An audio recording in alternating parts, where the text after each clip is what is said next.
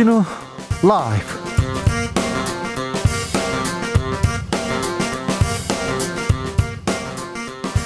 (2021년 10월 29일) 금요일입니다. 안녕하십니까? 주진우입니다. 코로나의 긴 터널을 지나 이제 우리는 다시 새로운 출발점에 서 있습니다. 다음 주 일상 회복으로 가는 첫 발을 떼는데요. 국내에서 코로나 첫 확진자가 발생한 지 652일 만입니다. 백신 접종을 시작한 지는 8개월 만인데요. 백신 접종률은 80%를 코앞에 두고 있습니다. 코로나와 함께 가는 길 앞으로 달라지는 일상 조심해야 할 점 보건복지부 담당자와 알아보겠습니다. 윤석열이냐 홍준표냐 국민의힘 대선 후보를 결정할 마지막 한 주가 시작됐습니다. 전두환 발언과 개 사과 논란으로 윤석열 후보 지지율 휘청거리고 있습니다. 승부를 예측할 수 없는 박빙의 상황이라고 하는데 이런 가운데 김종인 전 비대위원장 대선은 이재명 대 윤석열의 경쟁이 될 것이라고 한마디 날립니다. 그러자 당장 홍준표 후보가 도사 나셨네라면서 불쾌감 드러냈는데요. 국민의힘 경선 어떻게 될까요? 막판 변수 뭘까요? 정치연구소에서 짚어봅니다.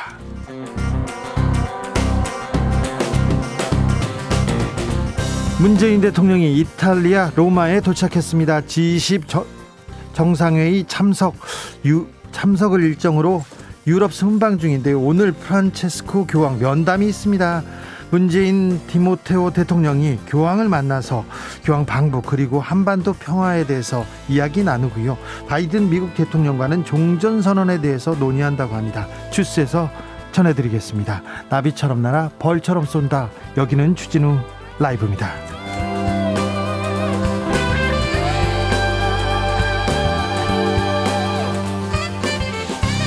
오늘도 자중자애 겸손하고 진정성 있게 여러분과 함께 하겠습니다. 10월의 어느 멋진 날 잘 보내고 계시죠? 아, 햇살도 따뜻하고 그리고 하늘도 너무 예쁩니다. 이 가을날 아까운 가을날이 지나가고 있습니다. 모레는 10월의 마지막 밤 할로윈데이가 다, 다가온다고 지금 준비하고 계시는 분들이 있습니다. 그동안 많이 참았다면서 파티해야겠다. 밤샘 파티 벼르는 분들이 있는데 안 됩니다. 안 됩니다. 11월 1일까지는 네, 시간 제한 10시까지만 10시까지만 영업한다는 거 아시죠? 위드 코로나 시작은 다음 주 월요일부터입니다. 할로윈데이 밤새 파티 안 됩니다. 좀 조심하셔야 됩니다. 자, 우리는 위드 코로나로 갑니다. 마스크 쓰기, 환기하기, 방역 수칙 잘 지키기 잊으시면 안 됩니다. 더 중요해집니다. 위드 코로나로 가는 길 궁금한 점 있으면 어 이거는 모르겠어요 하는 점 있으면 보내 주십시오. 2부에서 저희가 궁금증 확실하게 풀어 드리겠습니다. 샵 9730 짧은 문자 50원, 긴 문자는 100원이고요. 콩으로 보내시면 무료입니다. 그럼 주진우 라이브 시작하겠습니다.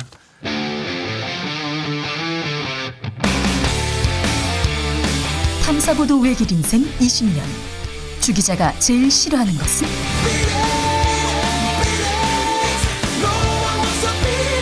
이 세상에서 비리와 부리가 사라지는 그날까지. 오늘도 흔들림 없이 주진우 라이브와 함께.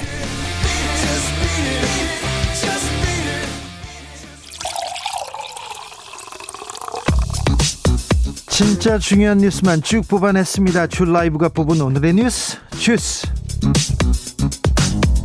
정상근 기자 어서 오세요. 안녕하십니까. 7572님께서 화물차 기사입니다. 오늘 주유소에 요소수 사 넣으러 갔는데요. 한 통도 없다네요. 무슨 일이 벌어지고 있는 건지 살려주세요. 얘기합니다. 중국이 요소수 수출을 제한하면서 품귀 현상 벌어지고 있다고 합니다. 석탄에서 요소를 뽑아내는데 석탄 공급 부족으로 그 여파인 것 같습니다. 요소수가 없다고 하네요. 코로나 상황 볼까요? 오늘도 2천 명을 넘었네요. 네, 오늘 코로나19 신규 확진자 수가 2,124명이 나왔습니다. 어제보다 13명 정도 많아졌고요. 지난주 금요일과 비교하면 700명 가까이 많습니다. 이틀 연속 2,000명대 확진자입니다. 집단 감염 이어집니다. 네, 경남 창원의 한 병원 특정 병동에서 이틀 사이에 코로나19 확진자가 무려 121명 121명이나 나왔습니다. 어, 무슨 일이 있었던 거죠? 네, 환자가 112명이고 종사자가 9명이었는데요. 일단 창원시는 어제부터 한 층을 차지하는 해당 병동을 그 동일 집단 격리한 채 주변 주변 방역을 강화하고 있습니다. 어, 이 병동에는 그 격리 대상자 161명 중 백신 접종 완료자가 100, 143명으로 어, 거의 대다수였는데요. 어, 확진자 중에 접종 현황은 별도로 파악하지 못한 상황이지만 이 대부분이 백신 접종 완료자다 보니까 돌파 감염 사례로 추정이 되고 있습니다. 정부가 새로운 방역 지침을 발표했습니다. 네, 정부는 다음 달 다음 주부터 이 단계적 일상 회복에 돌입하기로 하고 새로운 방역 지침을 발표했습니다. 네. 어, 이미 알려진 대로 유흥시설을 제외한 이 모든 다중이용시설의 영업시간 제한이 해제돼서 24시간 영업이 가능해지고요. 다음 주 월요일부터입니다. 그렇습니다. 어, 할로윈 파티는 안 됩니다. 안 됩니다. 사적 모임 접종 여부와 관계없이 수도권 10명, 비수도권 12명까지 허용이 됩니다.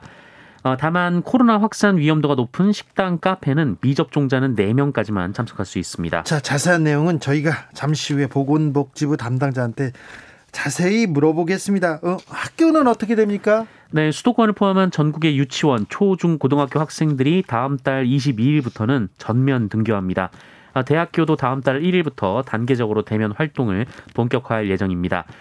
단계적 일상회복이 시작됐지만 학생들의 경우에는 예방 접종률이 낮거나 이 접종 대상이 아니기도 하고 또 다음 달 18일 대학 수학 능력 시험이 예정된 만큼 3주간의 준비 기간을 두고 전면 등교를 할 예정입니다. 네.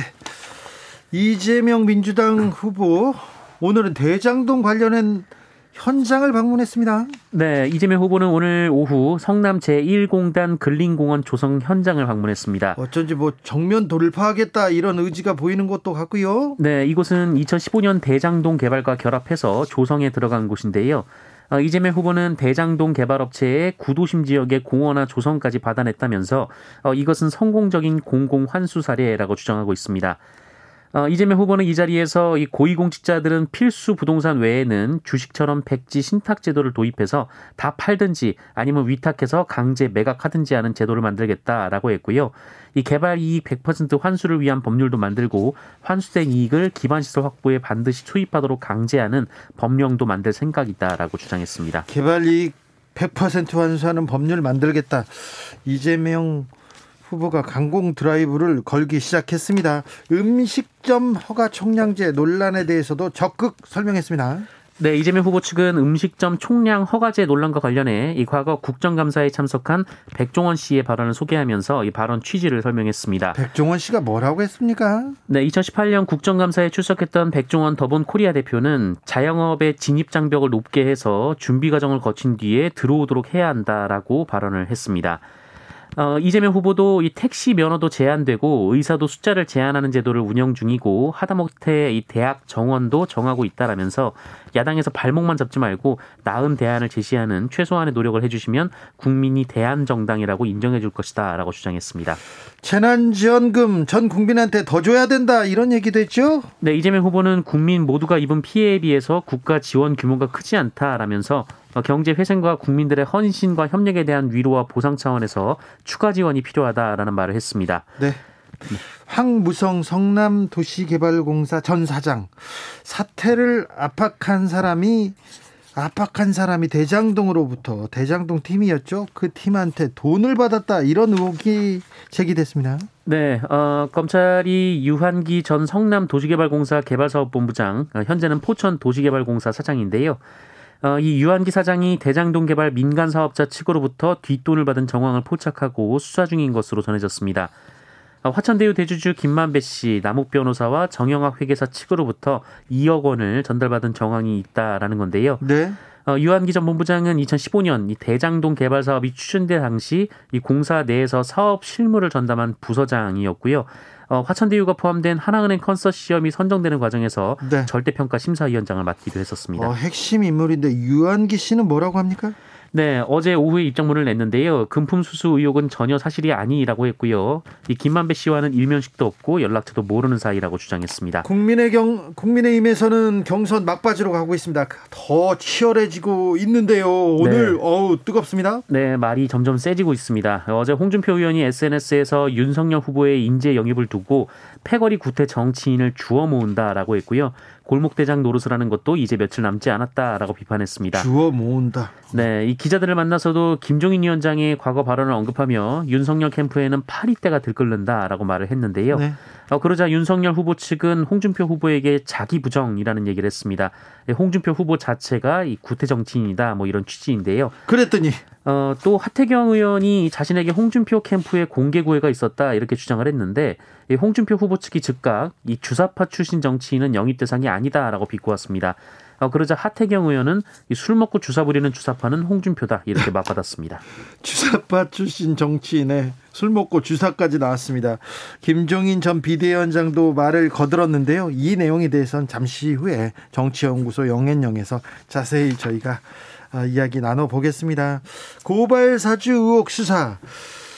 음, 뭐 벽에 부닥쳤다 이런 얘기도 있는데 손준성 검사가 계속 협조하지 않고 있나 봐요. 진행이 좀 더딥니다. 네, 구속영장이 기각된 손준성 검사가 다음 주 화요일 공수처에 출석해 조사를 받을 예정이라고 하는데 다음 주 화요일입니다. 이번에는 뭐 미루지 않겠죠. 음, 그런데 이 공수처가 수사에 착수한 지 50일 가까이 지났는데 이 손준성 검사 휴대전화를 아직까지도 분석을 하지 못했습니다. 어, 손준성 검사가 휴대전화 비밀번호를 알려주지 않아서인데요. 네. 어, 이 때문에 공수처는 지난 영장 실질 심사에서 이것이 바로 증거인멸 시도이고 그래서 구속이 필요하다 이렇게 주장을 했다고 합니다. 네. 어, 손준성 검사의 휴대전화 기종은 보안이 강해서 이 당사자가 비밀번호를 제공하지 않으면 잠금을 풀기 어렵다고 합니다. 어, 그런데 이 손준성 검사뿐 아니라 이 검사들이 이 자신과 관련된 사건을 수사 받을 때이 자꾸 휴대전화 비밀번호를 알려주지 않아서 이 수사에 난항을 겪은 적이 한두 번이 아니라고 하는데요. 어, 이에 공수처가 사흘 전 영장 실질 심사 당시 법원에서 이 손준성 검사가 범죄자의 행태를 답습하고 있다라면서 이 수사하던 검사가 피의자로 입장이 바뀌니 수사에 협조하지 않는다고 비판했다고 합니다. 공수처에서 나오라고 조사받으라고 하는데 계속 미루고 어, 날짜를 바꿔서 조사도 안 받고 휴대전화도 보여주지 않습니다. 아시다시피 고발 사주의 핵심 중에 하나가 손준성 보냄. 이거 손준성이 보냈냐 안 보냈냐 어떤 내용을 보냈는지 그때 누구하고 통화했는지 그 내용을 밝혀야 되는 건데 본인이 끝까지 지금 어, 본인이 지금 휴대 뭐 수사에 비협조함으로써 자기가 지금 몸통이라고 이, 이 사건의 핵심이라고 좀 보, 반증하고 있어요. 보여주고 있습니다. 참.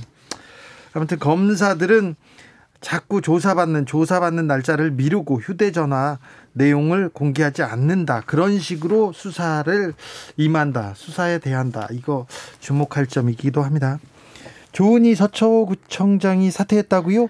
총선에 어, 재보궐 선거에 출마한다고요? 네, 이 서울시 구청장 중 유일한 국민의힘 소속이었는데요. 이 조은희 서초구청장이 구청장직에서 물러나겠다라고 밝혔습니다. 어, 내년 3월 9일 대선과 함께 치러지는 서울 서초갑 국회의원 보궐선거에 출마하겠다라는 입장인데 어, 국민의힘 서초갑 당협위원장 공모에 응모를 했습니다. 문재인 대통령이 오늘 프란체스코 교황을 만납니다. 네, 주요 20개국 정상회의 참석 등 7박 9일 일정으로 유럽을 방문 중인 문재인 대통령이 우리 시간으로 오늘 오후, 어, 현지 시간으로는 오늘 오전 이 교황청을 공식 방문해서 프란치스코 교황을 만납니다. 네. 어, 근데 정확한 시간은 공개돼 경호상 문제로 공개되지 않았는데요. 네. 어, 로마가 서울보다 7시간 늦으니까 뭐 지금 만났거나 만나고 있을 것으로 예상이 되고 있습니다. 어, 문재인 대통령은 지난 2018년 이 프란치스코 교황을 한 차례 만난 적이 있는데요. 당시 문재인 대통령이 김정은 북한 국무위원장의 교황 초청 의사를 전달했고 어, 교황이 북한에서 연락이 오면 가겠다라고 밝힌 바 있습니다. 그런데 그 이후에 조금 진행 사항은 좀 흐지부지 됐죠. 네, 그래서 오늘 문재인 대통령이 다시 이 교황 방북을 제안할 것으로 예상이 되고 있습니다. 네, 한반도 평화에 프란체스코 교황이 굉장한 관심을 갖고 기도를 하고 있다는데 아무튼 그 뜻이 북한에도 좀 잘 전해졌으면 합니다. 그런데 코로나 상황 때문에 어, 북이 지금 문을 열고 있지 않아서 어찌 될지는 모르겠으나 아무튼 남북의 화해와 협력을 위해서 교황이 대통령과 만납니다. 음, 50 실세 중에 한 명이죠. 허화평 씨. 허화평 씨가 광주 민주화 운동에 대해서 질문을 하자 화를 내더라고요. 네. 어, 전두환 정권 군부 핵심으로 꼽혔던 허화평 씨가 오늘 노태우 씨 빈소를 찾았습니다. 어, 허화평 씨는 취재진의 이 노태우 씨에 대해 되돌아보면 큰 업적을 남겼다라면서 대통령으로서 성공적인 업무를 수행했고 국민 기억에 오래 남을 것이다라고 평가했습니다. 네. 어, 그런데 기자들이 허화평 씨에게 이 노태우 전 대통령이 5.18 유족에 사과한 것을 어떻게 평가하느냐 이런 질문을 던졌는데요. 어, 허화평 씨는 여기서 이해하고 싶, 어, 이야기하고 싶지 않다라고 했고요. 고인을 위해서도 덕담하는 게 좋지 않겠나라는 말을 했습니다. 어, 또한 5.18 유족에 사과할 것인지를 묻자 어, 그것도 여기서 이야기하고 싶지 않다라고 말을 했고 어, 5.18 사격 지시 의혹에 대한 질문에도 어, 나에게 물어보지 말라라고 거칠게 반응을 했습니다. 내가 책임자냐 사과할 입장 아니다 이렇게 얘기했어요. 네, 허평 씨는 12.12 군사반란 당시 대령으로 핵심 인물로 참가를 했고요. 전두환 비서실장이자 최측근으로 허삼수, 허문도와 함께 쓰리허로 불렸었습니다. 그렇습니다. 5.18 당시에 보안사령관 비서실장을 했습니다. 전두환의 비서실장을 했는데 내가 책임자냐 내가 사과할 입장 아니, 아니다. 그럼 발포 명령을 한 최고 책임자만 사과를 하는 겁니까? 거기에 당사자였지 않습니까? 가해자였지 않습니까? 그런데 이렇게 역정을 내다니요. 참 아, 군사 쿠데타 세력들을 참 뻔뻔하기도 합니다. 뻔뻔합니다. 네. 네.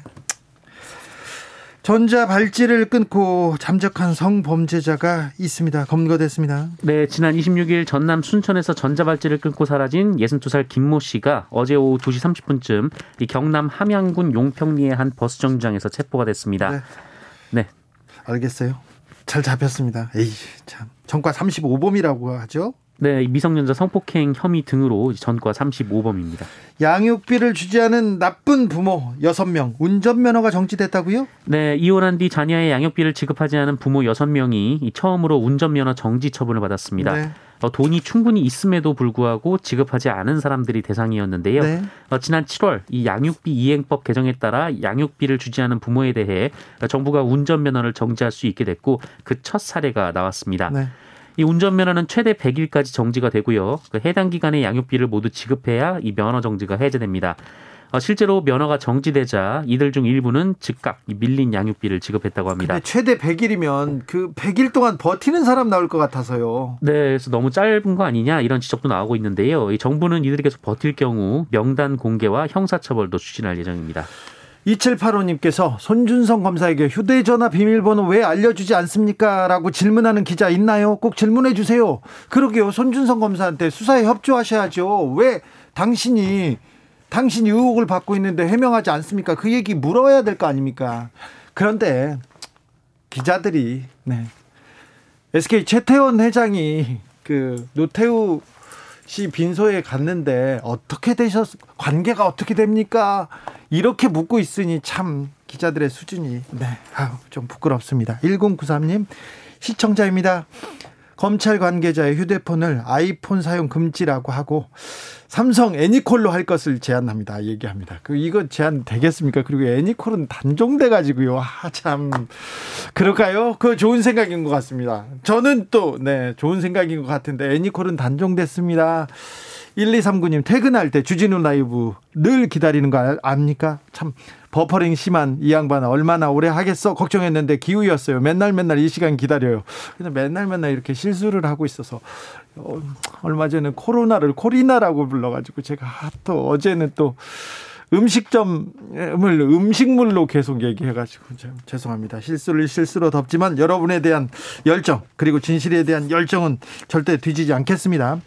5900님께서 존경하는 주 기자님 요소수 문제 심각합니다. 요즘 나온 트럭은 요소수가 없으면 운행이 불가합니다. 가격도 가격도 폭등하고 있습니다. 어 10리터에 만 원 하던 게 지금 2만 5천 원까지 올랐어요. 너무 너무 많이 올랐는데 물가 요소수 지금 걱정이라니까 이 당국에서는 이 부분 좀 제발 좀꼭좀 챙겨 주십시오. 주스 정상근 기자 함께했습니다. 감사합니다. 고맙습니다. 교통정보센터 다녀올게요. 김한나 씨.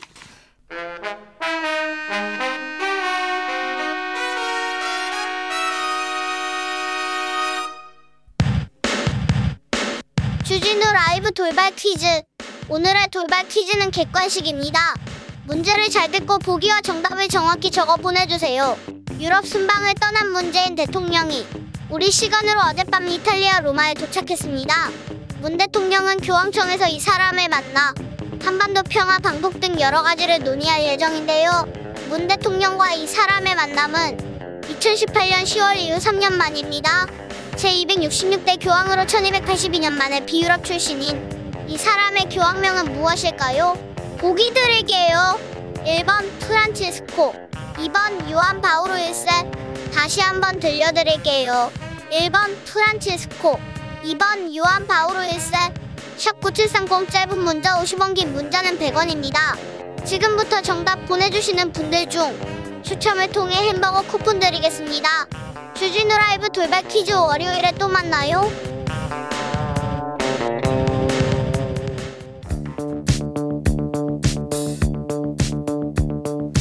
대한민국 정치의 새로운 100년을 준비한다. 21세기형 국회 싱크탱크 정치연구소 영앤영. 정치권에 보내는 고급진 비대면 정치 컨설팅 오늘도 뜨겁게 분석해 보겠습니다. 정치는 데이터다. 정치는 과학이다. 박시영 윈지 코리아 컨설팅 대표 어서 오세요. 네, 반갑습니다. 아니다. 정치는 촉이다. 감이다. 최영일 시사본부 진행자 어서 오세요. 안녕하십니까. 네. 그잘 됩니까? 잘 돼요, 잘 돼요. 아, 네. 다행입니다. 많은 분들이 성원해 주고 계세요. 그럼요. 아, 네, 다행입니다. KBS 일라디오 기세가 좋습니다. 자, 국민의힘 대선 후보 결정 어, 마지막 일주일을 지금 달려가고 있습니다. 분위기 그렇습니다. 오 뜨겁습니다. 배신자 파리떼 공- 골목대장 낭인 주사파 오 설전 뜨거워지고 있습니다. 음. 아, 뜨거워 뜨거워질 수밖에. 음. 여기서. 조금 변수가 생길까요? 어제 네. 네. 어제 윤석열 후보가 음. 딱 나와서 근데 기자회견. 기자회견문을 읽고 네. 질문 안 받고 그냥 가시더라고요. 말 안 하고. 네. 오히려 그게 나은 거죠, 사실. 그렇죠. 음. 어떤 얘기 하다 보면 음. 또 책을 잡힐 수가 있기 때문에 책 잡힐 수 있기 때문에 음. 지금 시점에서 굉장히 절제된 발언만 하는 것이 낫다고 봅니다. 네, 윤석열 네. 후보 입장에서는. 아니 보수 패널에게 제가 오늘 전해 들은 바로는 음. 남은 투표가 이루어지잖아요. 네. 주말 지나면 1일부터 투표로 하라. 당원 투표, 음. 나흘, 음. 저 모바일, ARS.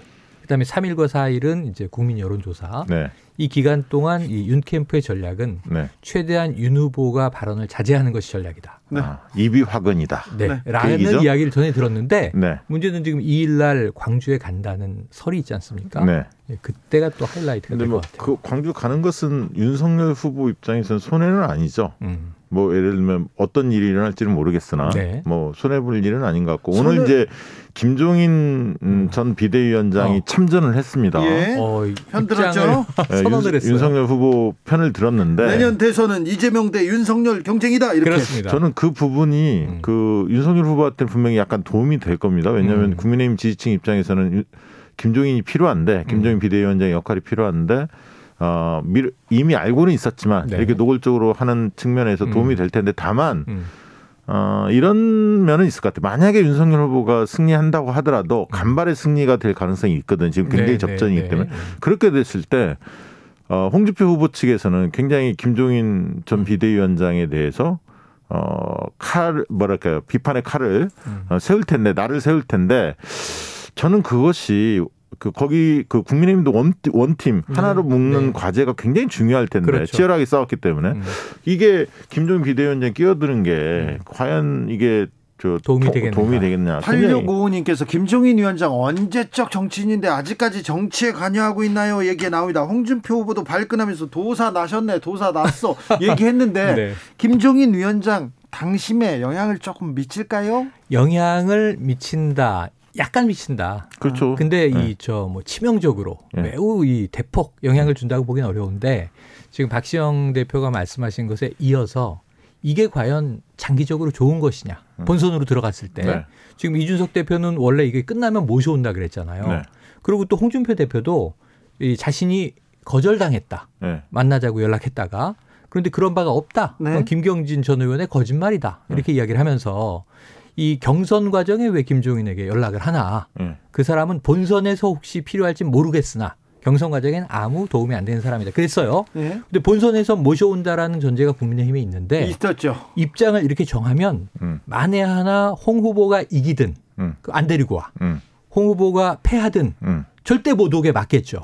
그렇지는 않겠지만 어, 이제 제가 보기에는 이 왜, 왜냐하면 이제 불복하지는 않겠지만 아니, 저는 여러 아무튼 불복의 기류가 갈 가능성이 어, 있다고 가- 보는 너무 거죠. 그쪽도 지금 국민의힘도 빡세게 붙는 거 아닙니까? 근데 저는 관건은 뭐냐면 네. 어, 윤석열 후보보다 본선 경쟁력 분명히 홍준표 후보가 높다는 여론조사 결과가 최근에 막 쏟아지고 네, 네. 있는데 그거는 이것이 음. 이것이 주 뭐 주말을 거치면서 음. 굳어질 가능성도 있습니다. 다만 네. 변수는 뭐냐면 국민의힘 지지층에서는 여전히 윤석열 후보가 소폭 우세를 보이고 있거든요. 네네. 근데 음. 그 층은 실제로 지금의 여론조사는 역선택의 역선택의 결과물이다. 음. 민주당이나 뭐 무당파나 이런 사람들이 음. 홍준표 후보를 지지하고 2030이 지지해서 그런 것이지 음. 막상 홍준표 후보가 본선에 올라가면 음. 때리기가 본격화될 거고 음. 과거의 발언이나 행동 어, 과거의 뭐 여러 실수들이 네, 네. 소환이 될 음, 거고 음. 그리고 홍준표 후보가 약점이 많다 음. 때문에 본선 지금 경쟁력은 착시 현상이다 음. 이렇게 보고 있고 국민의힘 지지층의 네. 다수는 오히려 낫다. 윤석열 신인은. 후보가 지금 낮게 나와도 본선 경쟁이 더 있다 음. 그분들은 그렇게 믿고 있는 네네, 거예요. 근데 네, 에, 만약에 윤석열 후보가 근소하게 이긴다면 당심이 민심을 이기는 결과거든요. 네. 민심을 거역하는 네. 결과거든요. 음, 음. 그렇게 됐을 때 어, 제가 볼 때 홍준표 지지층들이 음. 윤석열로 다 가지 않습니다. 윤석열 음, 후보로. 음. 어, 분명히 일부는 이재명 후보로 가기도 하고 안철수 후보로 가기도 네네. 하고 뭐 어, 기권 기권을 가고. 기권을 표시하기도 할 거고 음. 그래서 어, 제가 볼 때 지금 깻잎 한 장 차이인데 네. 컨벤션 효과가 없을 가능성이 있다. 음. 국민의힘 또한 음. 그렇게 전망을 합니다. 그러니까 저는 김종인 위원장이 참전한 게 예. 본인에게 이제 당장 이 다음 주 금요일에 이 본선 주자가 결정된 이후에 당에서 역할을 하는데 실이 된다고 보는 거예요. 근데 이걸 왜 나섰겠느냐? 왜냐면 일주일 기다리면 김종인 위원장 전 위원장은 네. 그냥 이렇게 초빙을 받아서 모셔져서 꽃가마 타고 가는 건데 그런데 지금 적을 만들어 버렸잖아요. 자 네네. 일주일에 네. 그리고 가장 중요한 후보를 결정하는 일주일 남은 그 시간에 참전을 할 수밖에 없을 네. 정도로 절박한 박빙이다. 그렇죠. 그런가요? 맞습니다. 초박빙 그러니까 상황인 이 거죠. 윤 캠프가 워낙 다급하기 때문에 네. 김종인 전 위원장에도 SOS를 쳤을 거고 예. 여기저기 다 동원해서 그러니까 어제 기자회견에 그 초조감이 묻어 있는 거예요. 그렇죠. 그러니까 뭐냐면은 지금 나바 내가 정권 교체에 유일한 적임자다라고 강변하고 들어간 거 외에 근데 지금 뭐 공약을 발표했습니까? 아니 그리고 지금 음. 뭐 박주선, 김동철 호남 쪽에 의원들 지지 선언까지 끊어냈지 않습니까? 그렇죠, 그렇죠. 그게 또 뭐 호남 민심에 그렇게 그 우호적으로 작동 없어요. 우호적으로 작동하지도 않음에도 네. 불구하고 음. 그러니까 최대한 할 수 있는 것은 윤석열 다 캠프는 한다. 다 한다. 네. 지지 선을 유도하고 그렇죠. 이렇게 이제 방향을 잡힌 것 같아요. 실언들이 누적이 돼서 지지율이 빠지다 보니까 그러면 전두환 발언 개사과 논란이 엄청 영향을 미친 거네요. 아니 그게 그 자체도 컸지만 음. 누적된 효과예요. 음. 이게 일회성 해프닝이었으면 해명을 하고 진 뭐 진솔한 자세로 진정성 있게 사과하면 어느 정도 이게 지지율이 빠지더라도 회복할 음, 거나 회복할 수도 있었는데 그 전에 누적이 되다 보니까 실현 망언들이 네. 이게 일회성 해프닝이 아니다라고 보는 거죠. 그렇죠. 이게 그분의 어떤 수준이다 이렇게 저희 보는 해석이. 좀 다른 게 전두환을 지지한다. 전두환을 뭐 숭앙한다. 이런 게 아니고 네. 전두환은 소재예요. 음, 지나갔어. 네. 근데 문제는 전두환이건 뭐건 좀 이 잘못된 오해받을 수 있는 발언을 했는데 음. 너무나 사과를 안 하는 태도. 이건 음. 태도 논란이에요. 그렇습니다. 그러니까 유권자들이 바라보기에는 그러니까 사과를 아이고 실언이 됐네요. 얘를 잘못 들었네요. 굳이 전두환을 왜 들었을까요? 인재 영입의 문제는 다른 좋은 정권도 아니, 많은데 거기에 개사과가 결정적이었어요. 개사과가 결정적인데 네. 겨- 개사과를 해명하는 방법이 토론에 나왔는데 네. 이게 또 납득이 안 되는 거예요. 마침 그때 또 예. 주진우 라이브가 소환됐죠. 어 그러니까 왜냐하면 제가 동시에 했기 때문에. 제가 아니라 네. 그러니까 이제 윤석열 후보가 이야기하기를 네. 제 의도가 아니라 네. 캠프의 SNS 담당자가 네. 과잉된 대응을 했다. 이건 내가 보기엔 매우 화나는 일이다. 아니 거기에 거짓 사과를 올렸으면 안 그것도. 있는데 네. 거짓말 논쟁이 이어진 게 음, 어, 그 당시에 TV 토론에서 음. 어, 사무실로 데려갔다 네, 그 네, 네. 반려견을 이렇게 이야기를 했는데 네. 방금 그 직전에 바로 주진우 라이브에서 윤희숙 그 음. 정, 특보 네, 공보특보가 특보가, 나와서.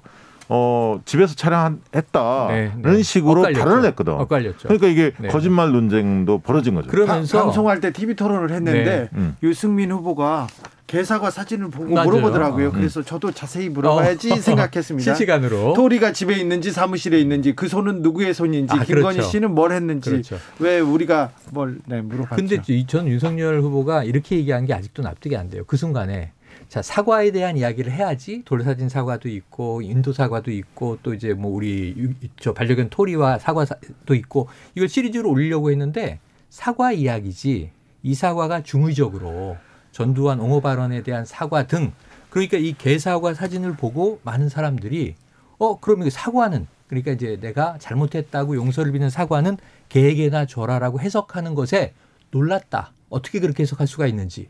전 이 발상이 정말 놀랐어요. 아, 그 밑에 네. 해시태그로 느그나 추무라라고 뭐써 예를 있었잖아요. 들면 전라도 비하 발언들이 음. 다 있었던 거 아닙니까? 맞습니다. 그러면 뭐 의도가 뻔한 거 아닙니까? 아니 그런데 이 중요한 시기에 이 중요한 시기에 그 음. 손이 누군지 그 사과가 인도 사과인지 애플 사과인지 네. 주름 뭐라 이런 네, 얘기를 네, 해야 네. 되는지 아이고 참 토리가 왜 나오는지 참 좀 한심하기도 했습니다. 0340님 네. 지금 국민의힘 토론하는데요. 다 하고 있죠. 재미없어요. 마스 서로 토론. 투닥투닥 해야 되는데 꿀잼인데 네. 지금은 지금은 오늘은 마스 토론을 하는데 조가 잘못 짜였죠. 그렇죠. 서로 좀 친한 어, 친하다고 지금 지목되는 윤석열 원희룡, 원희룡. 그다음에 유승민, 유승민, 홍준표. 홍준표. 네, 그래서. 오늘은 좀 무난하게 넘어갈 것 같고 마지막 토론 일요일에 있잖아요. 네. 그 사, 사자 토론 네. 여기서 아마 이제 진검승부가 근데 한- 거기서 별로. 갈리지 않을 것 같고 오히려 2일 날 네. 윤석열 후보의 장모 네. 재판이 있지 않습니까? 그렇죠. 그거는 약간 영향이 있을 수도 음. 있어요. 만약에 아까 아까 윤석열 후보가 광주 가서 네. 좀 논란이 있더라도 계란 맞더라도 네. 윤석열 후보한테는 불리하지 않아. 불리하지 않으면 그러면 갈 가능성이 있네요. 아니 그, 그 정도로 이야기했는데 안 가면 더 이상한 거 아닙니까? 윤석열 네, 캠프 네. 입장에서. 경선 끝나고 간다고 하지 않았습니까? 그러니까 그러니까 타이밍이 애매모호한 거예요. 음. 가려면 빨리 갔거나 음. 아니면 경선을 끝나고 가는 게 진정성이 좀 있어 보이는데 음. 왜 투표 직전에 가느냐. 이 뭔가 자극하려고. 하는 음. 정치적 의도가 있는 거 아니냐. 이렇게 의구심을 가질 수밖에 없네요. 네. 맞으면 결집하잖아요. 그렇습니다. 그러니까 하태경 의원이 이제 오늘 한 발언이 논란이에요. 계란을 맞더라도 광주를 가야 한다. 그 이게- 전제가 네. 그러니까 많은 분들이 광주 분들을 비롯해서 또 광주 지역 외에 지켜보는 사람들도 계란을 맞으러 간다는 건가? 이렇게 지금 또 곡해가 되는 네. 이 상황이 벌어지고 1987년 대선 때 네. 어, 좀 지역을 굉장히 자극하고 나서 노태우 후보가 네. 노태우 후보가 어, 저기 광주에 갔었죠. 예. 광주에 갔었는데 주변에 주변을 둘러싼 사람들은 음. 조폭들도 좀 있었습니다. 음. 그런데 거기 가서 돌을 맞고 오면서 음. 자기 지역을 결집하는 그런 네, 네. 전통적 방식이죠. 아, 예전에 뭐 정원식 총리가 외국어 대학교에서 계란. 밀가루. 계란과 밀가루 까지 밀가루. 맞았던 그 사진은 그래서 정말 뭐 네. 하나의 저 이 관련된 명장면이라고 할 수는 근데 없지만 지금은 인상적인 사실 사진이죠. 이제 유튜브들이 워낙 많기 때문에 음. 아마 그 주변에 있었던 예를 들면 어, 일부가 작전 세력이 또 개입할 수도 있지 않습니까 사실? 있죠. 그러면 이제 뭐. 다 촬영도 할 거고 음. 별 저기 아무튼 생중계도 될 거고 네. 쉽지 않을 겁니다. 과거처럼 그렇게 하기가. 김영미님께서 오늘 국힘 토론회 보고 왔는데요. 서로가 토닥토닥 하고 있어요. 네, 토닥토닥 토닥하는 조입니다. 음. 김석중님께서 토리는 윤토리인가요? 김토리인가요? 밤토리는 아닌 것 같습니다. 네. 코파스님께서 어, 지금 보니까 김종인이 진궁이구만 진궁 삼국지에 나오는 네, 책사 얘기입니다. 0925님께서는 김도사 장기 훈수 두면 싸워요 싸워 음. 얘기합니다. 6103님 당에 어른은 없고 도사만 있으니 걱정입니다. 네. 3667님께서 주디 어, 주진우 기자 후보자들 공약은 없고요. 다들 잘못한 거 나쁜 거 이런 것만 해요. 네 명 중에 덜 나쁜 후보자 뽑는 건가요? 씁- 씁쓸합니다. 음. 쓸쓸해요. 얘기합니다. 근데 사실 이게 뭐 국민의힘 후보 선정이 되고요. 11월 한 중순쯤 되면 네. 이제 정책 대결 쪽으로 방향이 약간씩 잡힐 잡힐 겁니다. 수밖에 예, 없죠. 예, 예. 이재명 후보는 뭐 지금 공약을 쏟아내고 있습니다. 오늘 대장동 네, 갔죠. 가고요. 가고 그리고 음식 음식점 총량제 나 이런 의도다 또 얘기하기도 음. 시작했습니다. 그리고 전 국민 재난지원금 더 세게 줘야 된다 이런 얘기도 하고요. 음. 자 음식점 총량제 발언 이거 왜 했을까요? 저는 처음에는 의도하진 않았고 예를 들면 지금 자영업자 비중이 우리나라가 너무 높고 경쟁이 굉장히 심하고 또 코로나19 때문에 고통받았고 그리고 이제 특히 이제 요식업의 경우에 쉽게 창업하고 쉽게 망하고 그것 때문에 고통받는 사람들이 많은 거죠. 그러니까 거기에 대해서 이 과거형이에요. 네. 예전에 음식점 총량제까지 오죽하면 이 개미지옥을 보면서 생각을 했었는데 자율성 문제가 걸려서 포기했다. 가 이제 사실은 전체 full 근데 wording이에요. 그렇죠. full wording이 다 네. 소개가 잘 안 되잖아요. 네. 근데 과거에 자율성 문제 때문에 포기했다. 그럼 이게 국민의힘이 트집 잡을 문제가 없는데 네. 네. 한다는 거냐, 공약이냐, 정책이냐 이렇게 돼버린 그 거죠. 뒷부분은 많이 알려지지도 아, 사, 않았어요. 사라졌어, 사라졌어. 언론이 음식점 그렇죠. 그러니까 그 검토한다. 때문에 음, 대선 후보들이 음. 아무리 좋은 얘기 해도 네. 좋은 얘기 해도 그것이 일부 대목만 딱 편집이 돼서 보도될 가능성을 늘 염두에 둬야 됩니다. 염두에 특히 어. 어, 이재명 후보 입장에서는 음. 유력 보수 언론들의 관계가 편치 않기 때문에 음. 늘 그걸 염두에 두고 그래서 어, 준비된 발언들만 음. 하시는 게 좋아요. 어. 근데 저는 이게 재밌게 지금 돌아가고 있는 게 이재명 후보가 어 얻어 맞았잖아요. 음. 그럼 이게 또 악마의 편집이다. 이게 음. 왜곡 보도가 너무 많다. 문제 제기를 할 수 있는데 아니 이거 이 카드를 그냥 받았어. 그 다음에 이제 그럼 불나방이 불에 뛰어들어서 이렇게 그냥 타 죽는 걸 보, 보기만 하란 말이냐. 그랬더니 또 이게 그럼 우리 국민을 불나방이라고 취급하느냐라고 또 말꼬리가 계속 네. 이어져요. 그 맞습니다. 그런데 네. 이 이재명 후보가 이걸 그냥 밀고 나가기로 한 것 같아. 제가 보기엔. 아니, 제가 볼 때는 그거 밀고 나가서 실익이 별로 없어요. 그게 무슨 얘기냐면 음. 대선 후보들은 아까 있던 의도된 발언 중심으로 해야 한다. 즉자적인 발언 음. 이런 부분에서 어, 본의 아니게 논란이 될 소지가 굉장히 많다. 이 음. 부분은 염두에 둬야 하고 이재명 음. 후보나 윤석열, 홍준표 다 마찬가지입니다. 누가 올라오든. 음.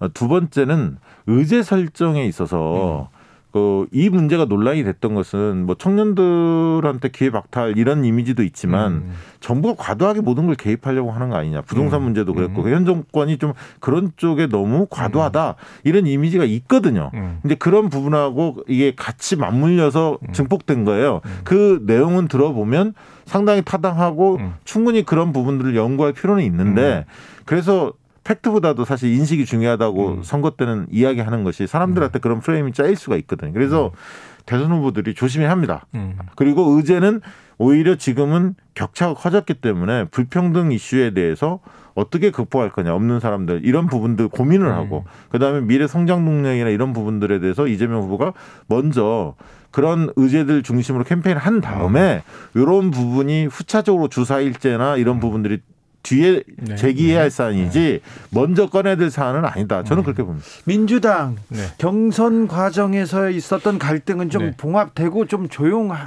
어, 조용히 앞으로 아니고 갑니까? 지금 전환되는 분위기죠. 그래서 다음 주 이제 11월 2일이 굉장히 흥미로운 게 선대위. 선대위 출정식이 이제 시작돼요. 그럼 네. 이제 원팀을 넘어서 드림팀으로 이때는 10월 10일 본선 주자 확정 때 놓쳤던 컨벤션 효과를 이제 민주당 그리고 이재명 후보가 찾아와야 되는 거죠. 근데 이날 뉴스가 두 가지가 터질 가능성이 있는 게 윤석열 후보의 광주 방문이 뉴스를 덮고 민주당의 출정식이 조금 이제 이 밀릴 가능성도 있어요.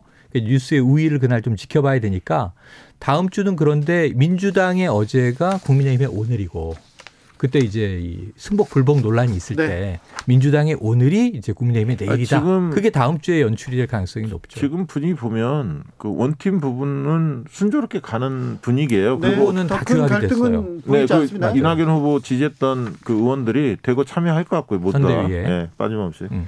자, 선대위가 꾸려지고 음. 원팀으로 출발할지도 지켜보겠습니다. 자, 국민의힘 경선 다시 가볼게요. 네네. 막판 변수가 단일화가 되지 음. 않을까 이렇게 생각하는데 유승민 후보 네. 어, 단일화 관련해서 네 얘기했습니다. 오늘 저 유승민은 담담한 마음으로 역사 앞에 섰습니다. 여러분의 선택에 정권 교체의 성패가 달려 있고 대한민국의 명운이 걸려 있습니다. 여러분께서 저 유승민에게 정권 교체의 임무를 부여해 주시면 반드시 대선에서 승리하고 성공한 정부를 만들어 여러분의 성원에 보답하겠습니다. 경선에서 무슨 단일화가 있습니까? 그거는 생각해 본 적도 없고, 어, 홍준표 후보 캠프에서 주로 그런 장난을 많이 치고, 또 윤석열 후보 캠프에서도 그걸 가지고 또 이용을 하고 이러는 것 같은데, 그 두 분다 굉장히 초조함의 발로라고 생각을 합니다. 어, 단일화는 있을 수 없고, 어, 그거는 뭐, 저는 생각해 본 적도 없습니다. 당연히, 당연히 제가 끝까지 갈 거고, 어, 제가 후보가 될 겁니다. 홍준표 후보께서 단일화를 정하고 싶으면 본인이 사퇴하시고 제 지지 선언을 하시면 됩니다. 근데 이게 유일한 변수는 뭐냐면요. 네. 저는 유승민 후보가 먼저 움직일 것 같지는 저- 않고요. 음. 유일한 변수는 만약에 원희룡 후보하고 윤석열 후보가 단일화를 한다면 음. 그러면 이제 변수가 생기죠. 홍준표와 유승- 어, 유승민 가능성이 있을 수도 있다 보는데 음. 유승민 후보가 먼저 움직이는 스타일은 아닐 것 같습니다. 음, 러닝메이트가 될 수 있다. 네. 이제 거의 대응하기 위해서 저는 아, 개인적으로는 유승민 후보는 좀 안타까워요. 왜냐하면 지난 2017년 대선 때를 생각해 보면 그때 유승민 나왔고 홍준표 나왔단 말이에요. 예. 근데 유승민 후보와 심상정 후보가 심상정 후보도 공교롭게 또 나오는데 이 토론을 가장 잘한 사람으로 여러 평가에서 뽑혔어요. 왜 안철수 후보는 거론하지 않습니까? 어, 안철수 후보는 토론을 잘했다는 얘기 못 들었고 토론 때문에 지지율을 깎아먹었다라는 평가를 받게 됐죠 당시에. 네. 뭐 생각나지 않습니까? MB 아바타입니까? 갑쳤습니까? 토론 전략이 실패다. 기억에는 누- 남잖아요. 누가 토론 멘토냐? 네. 나쁘게 남은, 남은 게 문제죠. 네. 그 유승민 후보는 저는 굉장히 대통령 후보로서의 자질이 많이 갖춰져 있는 좀이 평점이 높은 후보인데 오히려 자당에서 저평가가 되고 있다. 네. 계속. 그래서 지금 이 유승민 후보는 개인적으로도 많이 안타깝긴 할 거예요. 박근혜 단일화는 아닌 것전 같습니다. 대통령 지지자들이 유승민은 못 본다 하면서 윤석열 후보를 네. 지금 지지하는 거 아니요, 보면 박근혜 또 지지층들이 보니까 좀 많이 나눠지는 것 음. 나뉘어졌죠. 같아요. 왜냐하면 예, 과거 유튜브. 쪽을 보면 네. 그분들이 대거 또 홍준표 후보를 지지하고 있습니다. 맞아요. 일부. 자, 근데 지지 호소 기자회견 이거를 네. 유승민 후보, 윤석열 후보는 했어요. 네, 그런데 네. 왜 홍준표 후보는 안 할까요? 아 지지 호소행이 네. 뭐 내일 하시면 되죠. 아, 그런가요? 내일이나 모레 아직 하시- 시간이 주말까지 시간이 있고 지금 어떻게 저는, 보면 네. 흐름상은 사실 여론조사만 본다면 음. 흐름상 홍준표 후보가 되는 게 자연스러워. 그 왜냐하면 바람이. 봐- 보시면 네. 호감도가 높아요. 네. 호감도는 확장력의 바로 밑도입니다. 음, 두 번째 지지도가 가상 대결에서 이재명 후보보다 높습니다. 음. 추세가 상승세예요. 네. 그 전체적 흐름은 어. 홍준표를 가리키고 있는데 민심도 그렇고. 당신도 과거보다는 윤석열 홍준표 격차 줄어드는 건 음. 분명해요. 그러나 여전히 윤석열 후보가 네, 앞서 앞서고 있고, 있고. 이 당심이 음. 과연 홍준표의 지금 앞서 있는 좋은 흐름을 음. 그거를 인정할 거냐 말 거냐 네. 이 부분만 남았다고 봅니다. 근데 그 인정 투쟁의 문제에서 지금 누가 윤석열 후보가 대세론을 굳히도록 돕냐 하면 그 세력이잖아요. 세력. 네네. 전 현역 의원들, 네. 이 당내 정치인들, 네. 당협위원장 등 이제 이 지역 조직을 장악하고 있는 실제로 당원들을 좀 움직일 수 있는 사람들이 다 윤캠프에 이제 베팅을 올인하고 있는 상황이에요. 제가 네. 뭐 규모가 완전히 격차가 크니까 의원 수만 봐도 그런 면에서는 이건 윤석열 후보의 힘보다는 음. 당내 세력이 네. 윤석열을 낙점했기 때문에 네. 그쪽에 이해관계를 다 걸어버린 거예요. 그렇죠. 이게 홍준표 음. 후보가 만약에 되면 당이 깨질 수도 있다. 분열이 네. 된다. 이런 대목 하나. 음. 그다음에 총선에서 대거 물갈이 할 가능성도 있다. 음. 왜냐하면 의원들하고 관계가 그렇게 편치가 않거든요. 이제 그런 부분들을 네. 어, 국민의힘 의원들은 좀 우려하겠죠. 그렇다면 네. 홍준표가 이깁니까? 윤석열이 이깁니까? 그래서 홍준표가 웃으면서 하하 저는 장재원 의원도 받아줍니다 이렇게 얘기한 게 뭐냐면 네. 나를 아주 세게 때린 이제 상대 지금은 네. 적군이라 하더라도 네. 경선에서 내가 이기면 해치지 않을 거야 다 받아줄 거야 이런 좀 유화 정책을 쓰는 건데 네. 저는 좀 이 어제 임성근 판사 저이 헌재 네. 판단 보면서 안타까웠는데 저는 좀 minority report 오늘은 소수 의견에 서서 네. 윤석열 대세론이 좀 굳건한데 홍준표 가능성이 높다. 저는 홍준표한테 베팅을 해볼게요. 네. 네. 아, 지난주에 저기 지난주에도 음. 최영일 평론가께서는 뭐라고 했냐면 음. 홍준표의 바람이 바람이 네. 이미 윤석열의 당심을 따라잡았다고 얘기했어요. 그래서 저는 이 내일 모레 오늘은 좀 이제 흐지부지 끝나는 것 같고요. 맞수 음. 토론은 네. 내일 모레 마지막 토론회에서 홍준표 후보는 그때 이제 지지 호소를 토론에서 하겠죠. 그리고 이제 윤석열 후보와 한번 이제 이 진검승부가 몇 합 몇 합 칼이 그냥 오고 가고 할 텐데 그리고 나서 다음 주에 만약에 2일 날 가정입니다만 윤석열 후보가 광주를 방문한다면 그것은 이제 이 강성 지지층 일부 그들은 어차피 윤석열을 찍기로 결심한 네, 사람이고 네. 다 반영돼 있는 표들이고 그 외에 윤석열 후보에게 플러스가 될 것인가 마이너스가 될 것인가 광주 방문은 마이너스가 될 가능성이 크다. 저는 박시영 저는 그 뭐 진짜 초박빙 상황이긴 합니다만 네, 초박빙. 윤석열 후보의 벽을 음. 홍준표 후보가 넘기에는 음. 조금 미흡하다 음, 지금 어렵다. 상황이 저는 그렇게 보는 이유가 아까 국민의힘 지지층이 어 본선에서 경쟁력 높은 후보를 여전히 윤석열 후보로 보고 있다는 음, 점. 음. 이 부분을 바꿔내야 합니다. 홍준표 후보 입장에서는 음. 그 층이 어 실제로 홍준표가 앞서고 있고 젊은 음. 층을 홍준표 후보가 훨씬 공, 공략 공략하기 어 공략할 수, 할 가능성 높고 음. 지지가 높으니까요. 그런 부분을 인정을 해줘야 하는데 음. 아직 그분들이 마음을 그렇게 열지 않는 것 같아요. 있다. 그런데 네. 민심의 오세훈, 민심의 이준석이 네네. 당심의 나경원, 네. 그렇죠. 당심의 주호영을 따라잡았다. 당선 그 분위기를 그렇죠. 생각해 보면 그래서 계속 홍준표 후보는 얘기하는 거예요. 이 당심이 민심을 거스를 수 없다. 근데 이제 윤석열. 측에서 보면 음.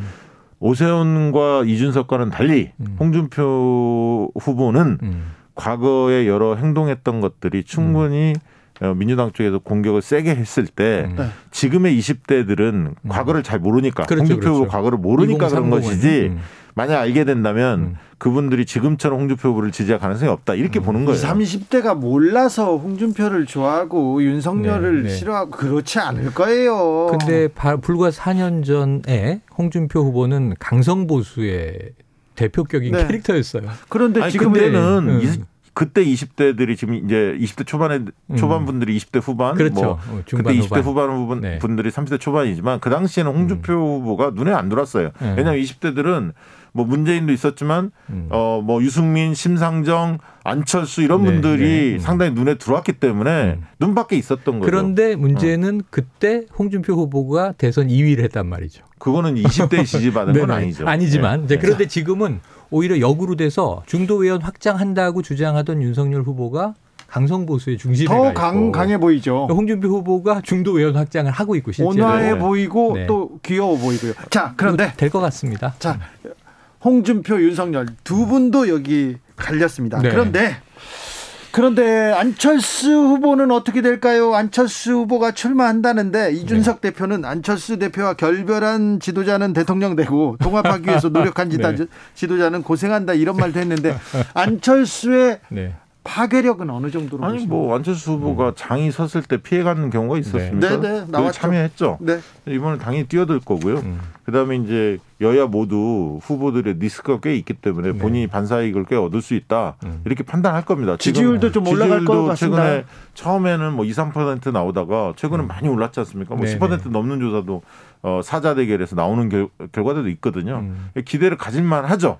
그러나 어, 안철수 후보도 새로운 모습을 못 보여준다면 음. 기존 모습 가지고는 어렵고요. 그러면 시간이 가면 갈수록 유력 유력 정당 여야 핵심 음. 어, 유력 정당 중심으로 민주당 국민의힘 중심으로 그 후보들 중심으로 빨려 들어가거든요. 이게 그렇죠. 저는 국민들이 새 정치가 뭔지 인지도 하기 전에 이건 이제 헌 정치가 돼 버렸어요. 예. 그 내용을 몰라요. 네. 안철수의 새 정치, 헌 정치 이게 이번 대선에서 11월, 12월에 좀 밀려날 겁니다. 어디에? 새로운 물결에 밀려날 거예요. 아, 그래요? 왜냐하면 이게 10년 전과 똑같이 네. 김동연이라는 나름 신선한 인물이 네. 새로운 물결이라는 이름을 가지고 나왔는데 10년 전 안철- 안철수 거든요. 어찌 네. 보면 네. 대체제가 나왔고 이게 신상이에요. 더 신선해요. 그런데 김동연 전 경제부총리는 경제 전문가일 뿐만 아니라 커뮤니케이션 스킬이 굉장히 좋아요. 저는 국민들 일부를 좀 사로잡을 것 같은데 당선에 영향을 주진 못하겠지만 근데 사실은 당락에 영향을 줄 수 있는 게 캐스팅 보트 역할을 할 수 있겠죠. 네. 근데 안철수 후보의 지지율을 쏙 흡수할 것 같아서 그러니까 삼지대도 대표 예. 삼지대에서. 주자가 누구냐 그렇죠. 에 대한 싸움이 이제 본격화될 캐스팅 겁니다. 보트 싸움이 예, 저는 저는 이 저도 신상에 이월 상품이 좀 밀릴 것 같다. 그러니까 김동연 후보가 지금보다 약진할 거라고 보고요. 그렇죠. 아. 거기서도 이제 새로운 싸움이 벌어질, 벌어질 거라고 보여요. 안철수의 내공도 만만치 않은데 그동안 지금 아우 정치밥을 먹은 게 얼마나 되는데 그런데요. 네. 정의당 심상정 후보 네. 어떻게 됩니까? 그러니까 완주하겠죠. 어, 당연히, 완주합니까? 당연히 네. 완주하죠. 네, 완주할 것 같고 완주할 것 같습니까? 네네, 완주할 것 같고 초박빙 당락에 네. 가정입니다만 민주당이 이길 경우가 있고 질 경우가 있는데 민주당이 지면 예전 한명숙 전 총리 서울시장 나왔을 때 오세훈 시장 당선될 때예요. 아니 그러니까 그 그때 지금은 연출되지 심상정 후보 않겠습니까? 지- 지지층이 굉장히 복잡해요. 복잡해요. 그러니까 정의당이. 과, 과거에 진보 정당 색채가 강할 때 노동 대변성이 컸지 않습니까? 민노당 일대 예. 사실은 그 층 플러스 그 층은 오히려 줄어들었고 음. 그다음에 젊은 층들이 그 페미니즘에 선호하는 네. 그런 분들의 지지를 또 많이 받고 있거든요. 음, 이제 그게 돼 있는 데다가 또 뭐 이낙연 후보 지지층이라든가 음. 또 이제 국민의힘 쪽에서도 만약 윤석열 후보가 되면 홍준표 후보 지지층 이런 분들이 음, 복합적으로 서- 수 있다. 있어요. 그래서 과거하고는 조금 다른 양상은 벌일 건데 음. 문제는 심상정 후보도 음. 사실은 도약하려면 새로운 모습을 보여야죠. 네. 그렇죠.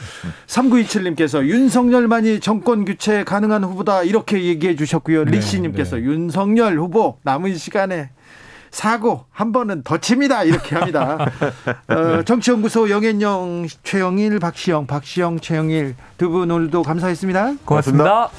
문재인 대통령이 지금 바티칸 교황청에 도착해서 곧 교황과 단독 면담을 시작합니다. 남북의 남북의 화해와 협력을 위해서 아, 교황과 대통령 큰 뜻을 모으고 좀 진전된 뭔가를 좀 만들어냈으면 하는 생각 간절합니다. 그럼요. 네, 아, 기도하겠습니다. 아, 기도. 네.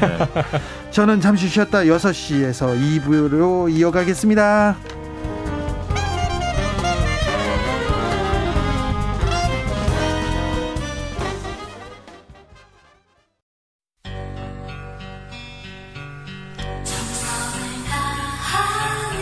정성을 다하는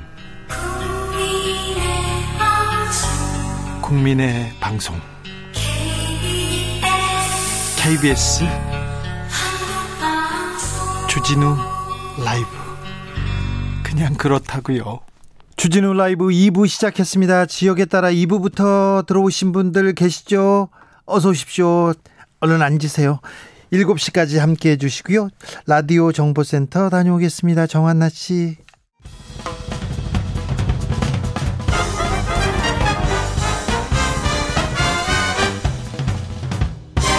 훅 인터뷰. 모두를 위한 모두를 향한 모두의 궁금증 훅 인터뷰. 우리는 지금 코로나 시대를 살고 있습니다. 600일 정도 보냈습니다. 다음 주 월요일이면 새로운 국면에 접어드는데요.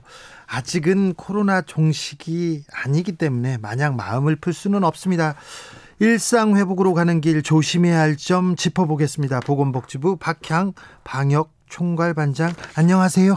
네, 안녕하세요. 박향입니다. 오늘 단계적 일상 회복 이행 계획 초- 최종안이 나왔습니다. 어떤 내용을 담고 있습니까? 네, 저희들이 지난번에 초안을 발표해서 좀 혼란스러울 수는 있는데요. 이번에 이제 최종안으로 된 거는 우리 백신 패스, 방역 패스죠. 이거 적용자를 옛날에는 접종 완료한 사람하고 PCR 음성인 사람만 확인하기로 했는데 이제 완치자가 추가됩니다. 네. 그리고 또 사적 모임 숫자가 과거 그 처음에 발표했을 때는 수도권 비수도권 상관없이 10명으로 하기로 했었잖아요. 네. 근데 이제 최종 안에서는 수도권은 방금 어, 정보 주신 대로 10명, 사적 모임 10명, 비수도권은 12명 이렇게 좀 차이가 있습니다. 시간은 뭐 이제 제한이 없는 거죠. 네, 네, 네. 유흥업 유흥 시설만 24시간 까지 여는 거 한번 거쳐서 풀고요. 2단계 때 풀고요. 나머지는 거의 수- 저 시간 제한은 없습니다. 다음 주 월요일 그러니까 11월 1일부터 시간 제한 없이 10명까지는 네. 만나서 어, 만나서 뭐 모임을 가질 수 있다는 거죠. 그렇습니다. 네. 일상 회복 계획 어떤 부분에 중점을 두셨습니까?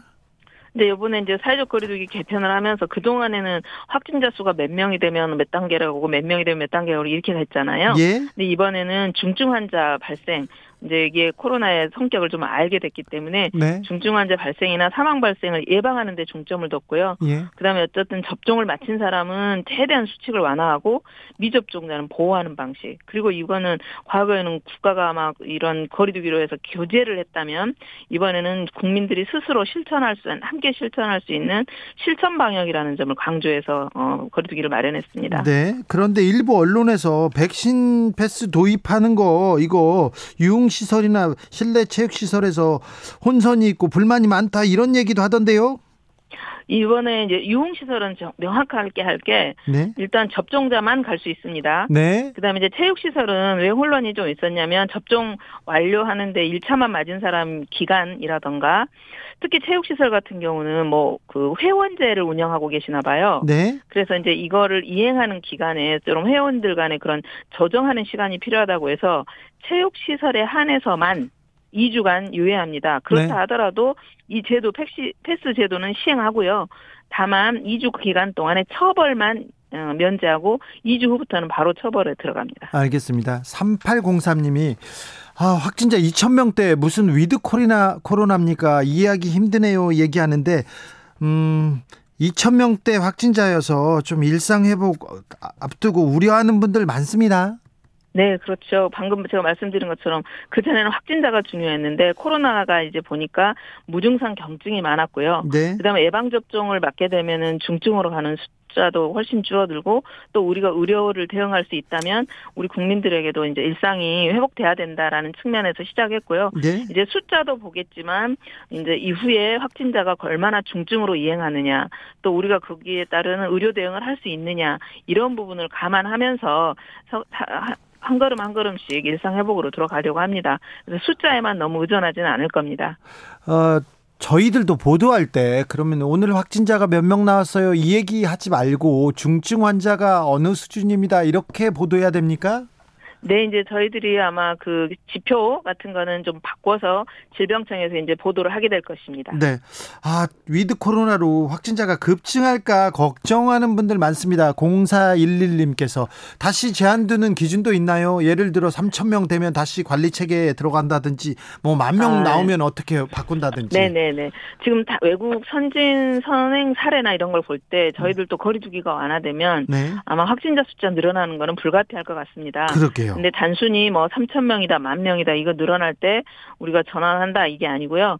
아까 말씀드린 대로 중환자실이나 입원방실 가동률 이런 게 뭐 한 65% 70% 넘어갔다 이럴 때는 이제 위험 사인이거든요. 네. 그때쯤 경, 위험 경고를 하고 저희들이 이제 조정을 할 수도 있고요. 또 주간 동안에 뭐 위중증 환자가 얼마냐, 사망자가 얼마냐 이런 것들에 따라서 네. 조정을 할 겁니다. 반장님. 근데 이제 네네 반장님 혹시요. 아, 네. 어느 정도 나올 수 있어? 위드 코로나로 갔을 때 확진자가 늘어서 얼마까지 나올 수 있어? 이렇게 좀 생각하고 있는 염두에 둔 숫자가 있습니까? 지금 전문가들 사이에서는 최소한 이 속도 가면서 한 3천 명 될 수도 있고 5천 명 정도까지 늘 수 있을 거다. 네. 근데 또 이런 어떤 모델에 따라서는 만 명까지도 예측하시는 분이 계십니다. 네. 그렇죠. 네. 아, 그렇게까지 막아야 될 텐데요. 음, 그렇게 가지 않도록 저희들이 다 함께 방역 수칙을 잘. 지켜야 될 것 같습니다. 의료 체제 체제를 좀 정비하고 재택 치료 시스템을 좀 확대 도입하려고 준비하고 있죠. 그렇습니다. 지금 서울 경기 중심으로 해서는 재택 치료가 이미 시작이 됐고 어느 정도 안정화된 상태고요. 아직은 비수도권 같은 데는 시작하지 않은 곳이 많아서 네. 이제 수도권의 사례라든지 이런 걸로 보고 표준안을 마련하고 준비 완료 중입니다. 특히 이제 응급 상황 발생할 거에 대해서 제일 걱정이 많으시잖아요. 네. 그래서 이제 의료기관 또 보건소 그리고 응급의료 시스템과 연동하는 그런 체계를 갖추어 놓고 있습니다. 음, 싱가포르는 84% 정도 이렇게 백신을 맞았던데 확진자가 이렇게 느는 이유는 뭡니까? 지금 저희도 거기를 예의주시해서 보고 있는데요. 거기도 지금 거리두기가 상당히 지금 많이 완화가 됐습니다. 네. 사적 모임도 자- 그 해제됐고 여- 영업 시간도 해제됐고요. 근데 아무래도 이제 그렇게 해서 접촉도 늘을 것 같고요. 또 아울러서 하나는 이제 돌파 감염 숫자가 좀 늘고 있는 것이 주요 요인으로 작용하지 않나 보고 있습니다. 네. 음, 김광수님께서 이런 질문을 했는데요. 제 아내의 경우 1차에서 아나필락시스 증상으로 2차는 접종 불가되었어요. 그런데 2차를 못 맞아서 불이익 받는 건 아닌가요? 물어봅니다. 방금 그런 사례 같은 경우는 이제 접종을 불가피하게 못 맞는 사례가 되겠죠. 예. 그래서 저희들이 패스 적용할 때는 예외로 적용하는 데 해당될 수 있을 것 같습니다. 그래서 네. 그런 뭐 아나필락시스가 있었다 이런 명확한 경우에는 예외 규정도 있습니다. 네. 음, 마스크 쓰는 거는 중요합니까? 실내에서 마스크 벗을 수 있는 때가 좀 어, 뭐- 저희가 1단계, 2단계, 3단계 갈 때까지는 실내 마스크 착용은 계속 유지돼야 될 기본 수칙으로 보고 있습니다. 그래서 당분간은 마스크는, 마스크는? 계속 생활과 함께 쓰는 걸로 어, 생각해 주시면 감사하겠습니다. 자, 이, 네, 마스크는 계속 써야 됩니까? 네. 손 네. 씻기도 하고 거리두기도 계속 해야 되고요. 네. 네 그게 가장 중요한 기본 방역 수칙입니다. 알겠습니다. 4769님께서 이런 위중한 상황에 할로윈데이 파티한다고 하는데 못하게 해주셨으면 부탁합니다. 이렇게 얘기하는데 매우 지금 중요한 시기지 않습니까? 네, 그렇습니다. 아, 이번 주말 할로윈데이 파티를 앞두고 있는 사람들한테 그리고 국민들한테 당부의 말씀 부탁드리겠습니다. 네, 저희가 이- 일상 회복으로 가는 이제 11월 1일부터 첫 발을 떼지 않습니까? 네. 저희 기본 근거에는 우리 국민들이 함께 자율적으로 방역 수칙을 잘 지켜주실 거라는 신뢰와 함께 가고 있습니다. 네. 더군다나 이제 할로윈 데이가 앞두고 있는데요. 이 부분에 있어서는 저희가 정부에서도 방역 수칙 위반자 이거에 대해서는 철저하게 지도 단속 병행할 겁니다. 그리고 아울러 모든 국민들 함께 기본 방역 수칙 잘 지켜주시기를 당부드리겠습니다. 네. 거리두기 완화는 이런 긴장감까지 완화하는 것은 아니라는 걸 다시 한번 명심하시고 함께 우리 어, 거리두기 잘 지켜두기를 당부드리겠습니다. 반장님 마지막으로 위드 코로나라는 말 쓰지 말자는 그런 주장도 있는데요. 어떻게 네. 생각하세요? 아, 그 일상 우리의 그 더 나은 일상을 위해 함께 가자. 뭐 이렇게 생각할까요? 바이러스 뭐 이렇게 뭐 종식이라는 그런 개념 아니고 네. 더 나은 일상을 위해 우리 스스로 자율 방역 잘 지키면서 네. 수칙 잘 지키면서 함께 살아갑시다. 2584 이렇게 말씀드리고 알겠습니다. 싶습니다. 감사합니다. 2584님은 여기 한강 마리나로 요주, 요트장인데 무슨 파티를 하는지 공연을 하는지 음악 소리가 날리고 들리고 난리가 아닙니다. 얘기합니다. 오, 좀 각별하게 며칠만 좀 더 조심해 주셨으면 합니다. 고생이 많으신데 네. 더 고생해 주십시오. 네, 감사합니다. 지금까지 박향 방역 총괄 반장이었습니다. 주진우 라이브 훅 인터뷰 이어가겠습니다. 사법농단 판사를 탄핵하라. 임성근 전 부장판사를 탄핵하라. 국회가 외쳤습니다. 헌정사상 최초로 판사에 대한 탄핵 소추안이 가결됐는데요. 그런데 8개월 넘는 심리 끝에 헌법재판소는 각하 결정을 내렸습니다. 이 각하 결정을 내린 아, 판결은 뭘 의미하는지 그리고 소수 의견 소수 의견은 뭘 지적하는지 좀 짚어보겠습니다. 서기호 변호사 안녕하세요. 네, 안녕하십니까. 네, 임성근 전 판사는 탄핵됐는데요. 어떤 혐의를 받아서 탄핵됐지요? 세 가지인데요. 첫 번째는 그 산케이 어, 지국, 서울 지국장 네, 어, 가토라는 분의 이제 형사 재판에서 이분이 세월호 관련해 가지고 이제 박근혜 대통령을 명예훼손했다라는 내용으로 기소됐었는데 네, 어, 그 임성근 판사가 이제 형사수석부장으로 있으면서 어, 판결문에 어, 비방의 목적이 없을 뿐 명예훼손은 인정된다. 네, 이런 형태로 써라. 이렇게 네. 판결문을 이제 판결문의 그 구성 방식을 제시를 하면서 이제 판결 재판에 개입을 한 거죠. 네, 그다음에 또 한 가지는 어, 민변 출신의 그 권영국 변호사님 등이 이제 쌍용자동차 집회 때 어, 체증하는 그 경찰관을 현행범을 체포한 사건이 있었는데 예, 에, 그때 당시에 그 경찰의 직무 집행이 적법하지 않다라는 내용의 판결문이 있었는데 그 표현을 삭제하도록 이렇게 네. 에, 지시를 한 게 있었고요. 네, 그다음에 프로야구 선수들 원정 도박 사건에 대해서 약식 명령으로 어, 기소됐던 사건을 이제 판사가 정치재판 해부를 하려고 했더니 그걸 못하게 철회시켜가지고 네. 약식 명령으로 종결되도록 예, 재판에 개입한 겁니다. 판사가 재판에 개입하고 판결문을 이렇게 쓰라고 하고 이거 아 좀 사법을 농단한 사건인데요. 네, 헌법 있을 수 없는 일이죠. 그리고 이분이 어, 형사 수석 부장 판사로서 네. 사법 행정권자로서 한 겁니다. 그래 인사권자잖아요. 판사가 같은 동등한 판사에게 이래라 저래라 개입한 게 아니고요. 네. 상관으로서 지시를 한 거거든요. 그렇죠. 상관으로 지시했는데 왜 헌법재판소에서는 이런 결론이 나왔습니까?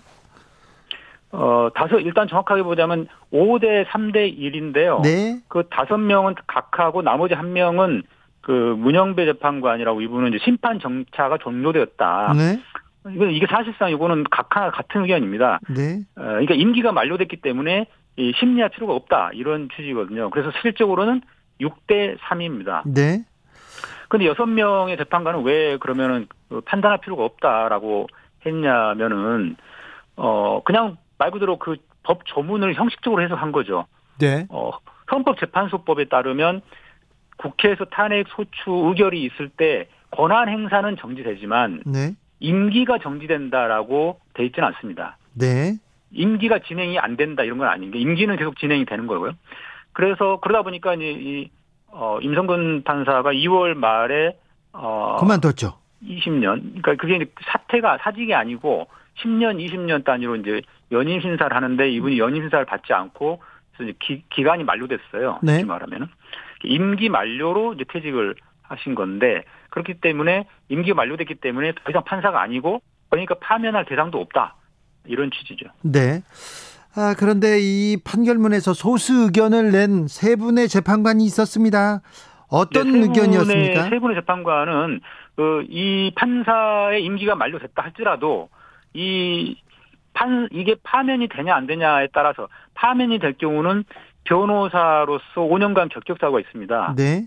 그리고 헌법재판소법에 따르면 5년간 공무원도 할 수 없게 돼 있습니다. 네. 그 정도로 파면이 되냐 안 되냐는 굉장히 신분상 불이익이 상당히 왔다 갔다 크기 때문에 이, 이 임기가 만료됐더라도 어, 판단을 할 필요성이 있다라고 봤고 그래서 시- 판단에 들어가 보니 이세 가지의 재판 개입 혐의가 너무 중대해서 중대한 헌법 위반이기 때문에 파면해야 된다라고 세 분은 의견을 냈죠. 그런데 어, 헌법재판소법에 따르면 아홉 명 중에 여섯 명이 어, 찬성을 해야 파면 의결이 됩니다. 그런데 여섯 명중 여섯 명이 아니라 세 명밖에 찬성을 안 했기 때문에 네. 에, 파면은 안, 안 되고 어, 각하가 더 많은 많은 그 오- 어, 다섯 명이 다수 의견인 각하로 결정이 된 거죠. 그런데 왜 음, 이런 내용이 자, 그런데요. 변호사님, 네. 만약에 국회가 탄핵 소추안을 좀 더 빨리 의결했으면 다른 결정이 나왔을까요?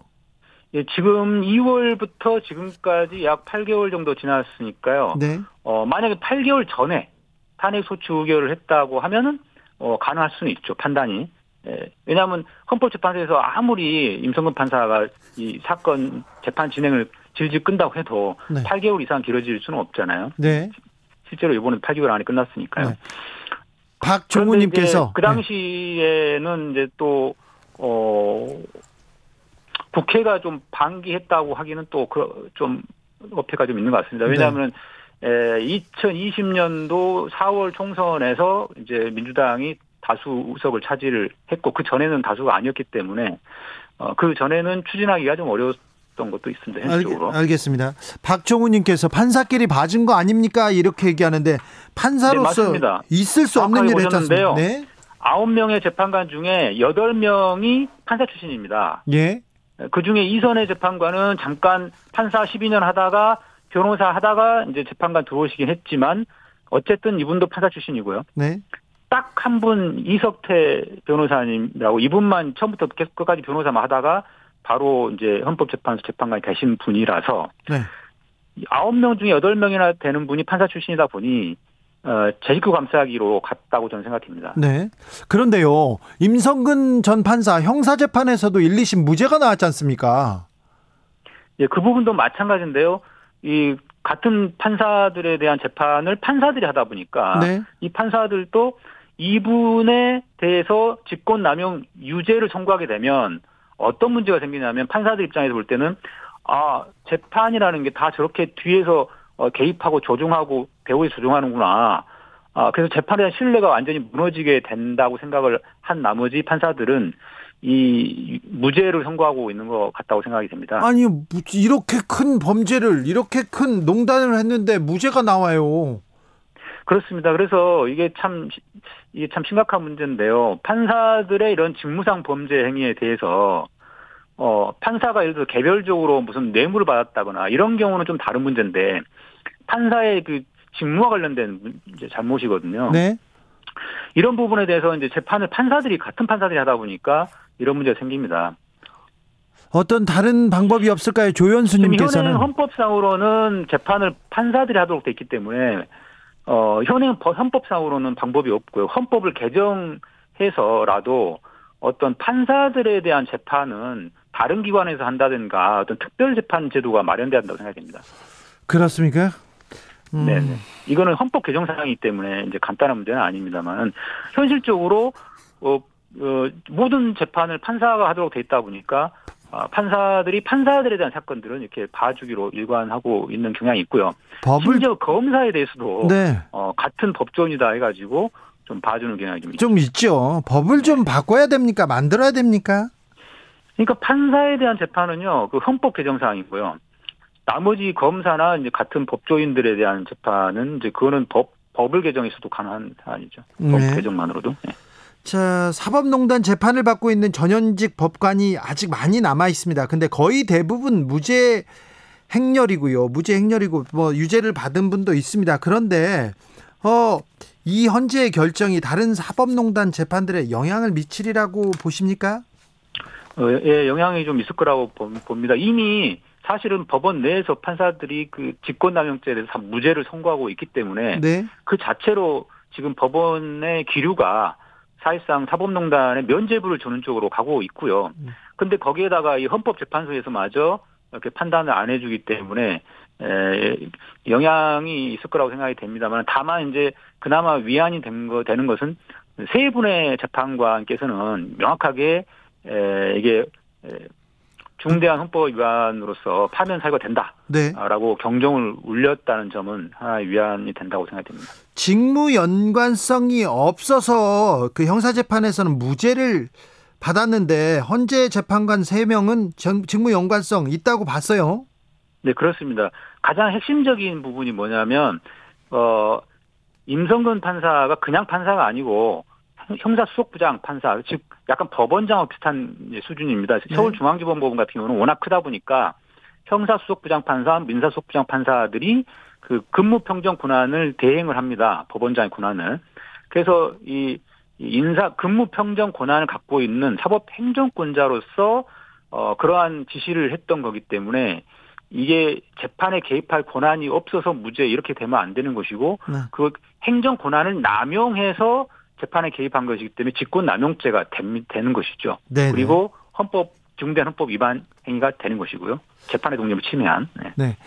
8998님께서 판검사는 국민 참여 재판으로 하는 게 어떨까요? 그런 의견 주셨고요. 5661님께서는 검사는 검사를 봐주고 판사는 판사를 봐주고 검판사 공화국이네요. 네네 그런 측면도 있습니다. 1361님께서는 현직에 있지 않아서 파면해봐야 실익이 없다고 헌법재판소에서 말했는데 이거 국민을 우롱한 겁니다.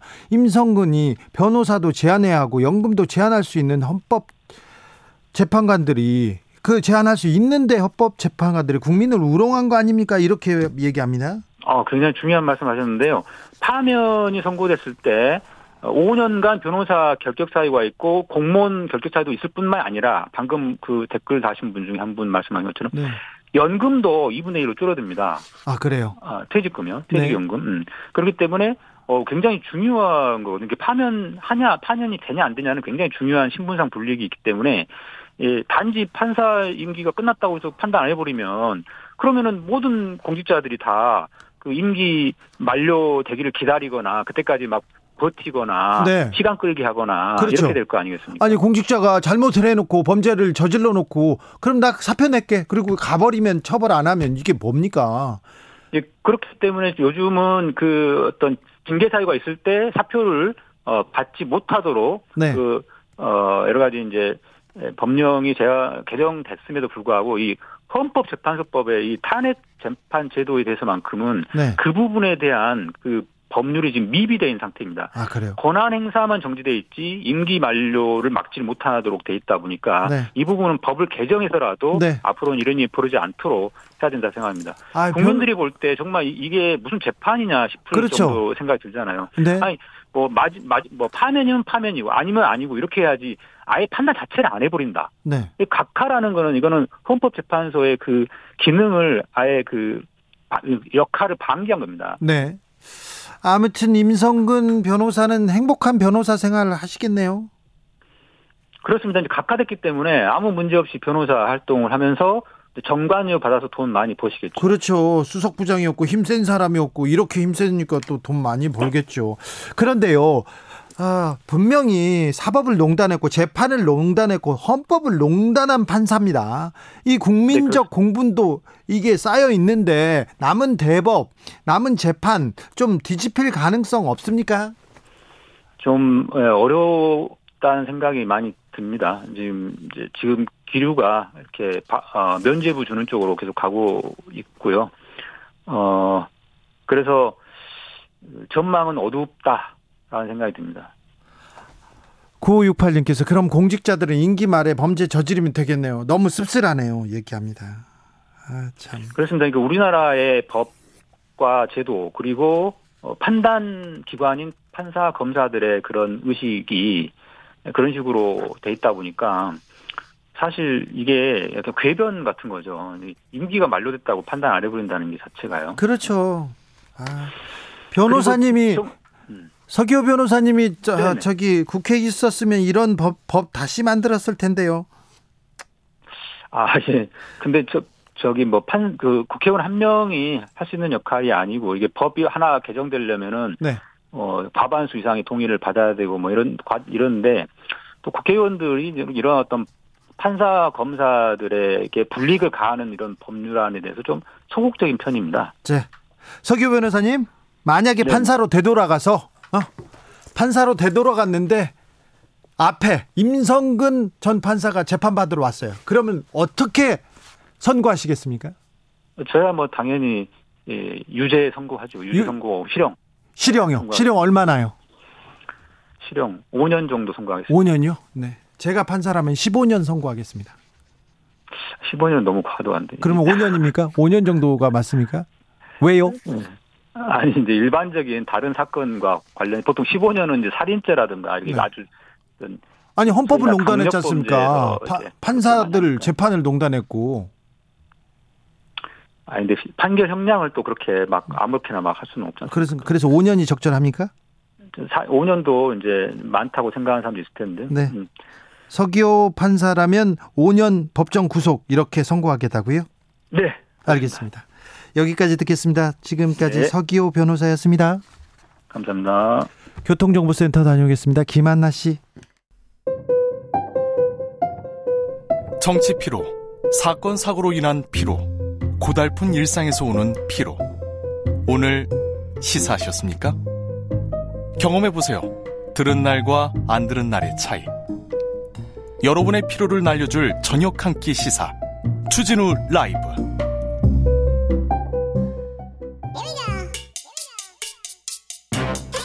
뉴스를 향한 진지한 고민 기자들의 수다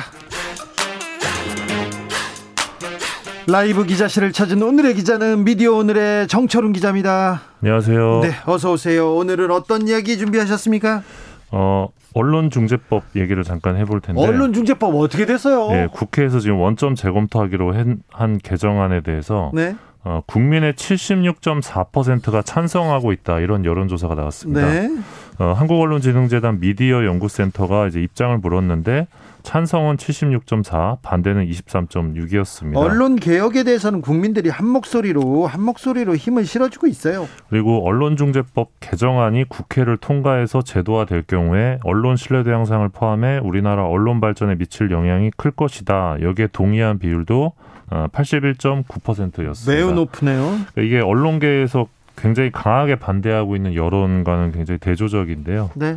어, 그러니까 이 이때 이 재단에서 질문을 넣은 걸 보면 그 민주당의 언론중재법이라는 표현은 없더라고요. 네. 그러니까 민주당이라는 걸 빼니까 좀 더 이렇게 높게 나왔다. 찬성 여론이 높게 나온 게 아닌가라는 생각도 좀 드는데 이걸 바꿔 말하면 약간 그 법안에 대해서 사람들이 정파적으로 판단하고 이- 있는 것은 아닌가라는 네. 생각도 좀 듭니다. 조사 예, 사실 이거는 그냥 정말 심플하거든요. 그 네. 허위 조작 보도, 그러니까 굉장히 그 명예를 훼손하고 이- 인권을 침해한 보도에 대해서 현행보다 좀 더 그 책임을 묻는다는 건데 배상으로 네. 어, 여기에 대해서 이제 여, 여전히 많은 분들이 공감하고 있는 것으로 나타났습니다. 언론 개혁은 다 국민들이 지지하고 있는 그 부분입니다. 네, 동의하고요. 자, 조사 개요도 좀 알려주십시오.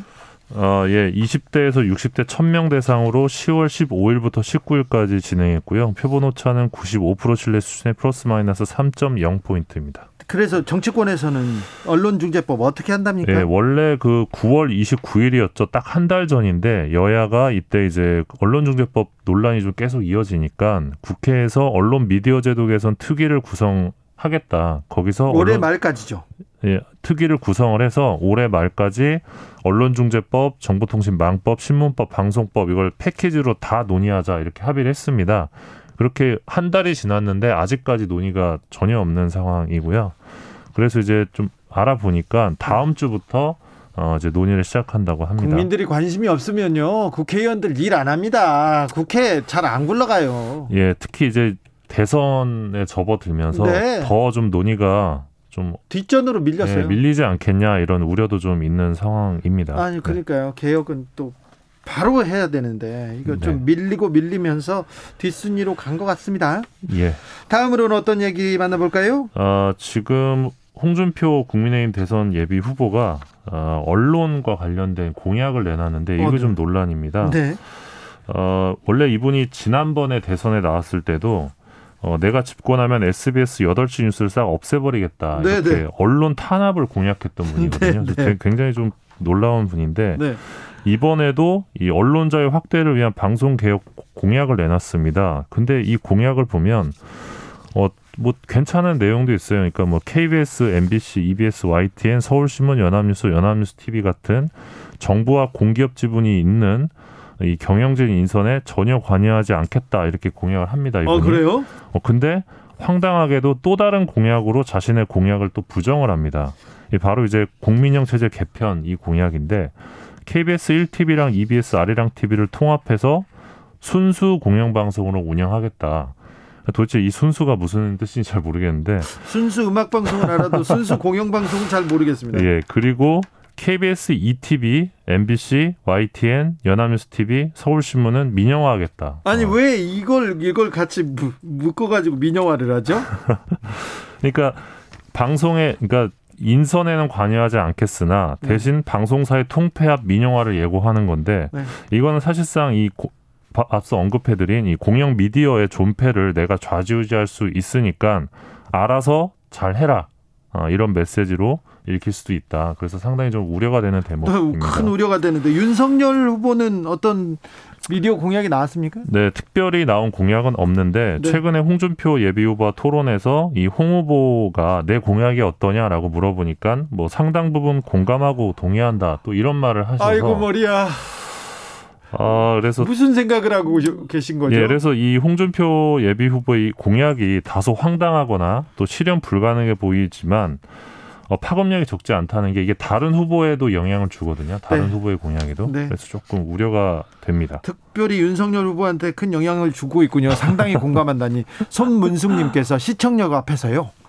어, 한국경제 석간 무료로 나눠줘요. 서비스예요. 하면서 요즘 신문들이 그 역에서 무료로 마구 나눠준다면서요? 예, 그 지난주에도 주진우 라이브에서 말씀을 드렸었는데요. 저희 취재에 따르면 지하철뿐만 아니라 주유소에서도 지금 무료로 배포하고 있다고 그래요? 합니다. 네. 네. 그 열동률을 인위적으로 높이기 위해서인데 네.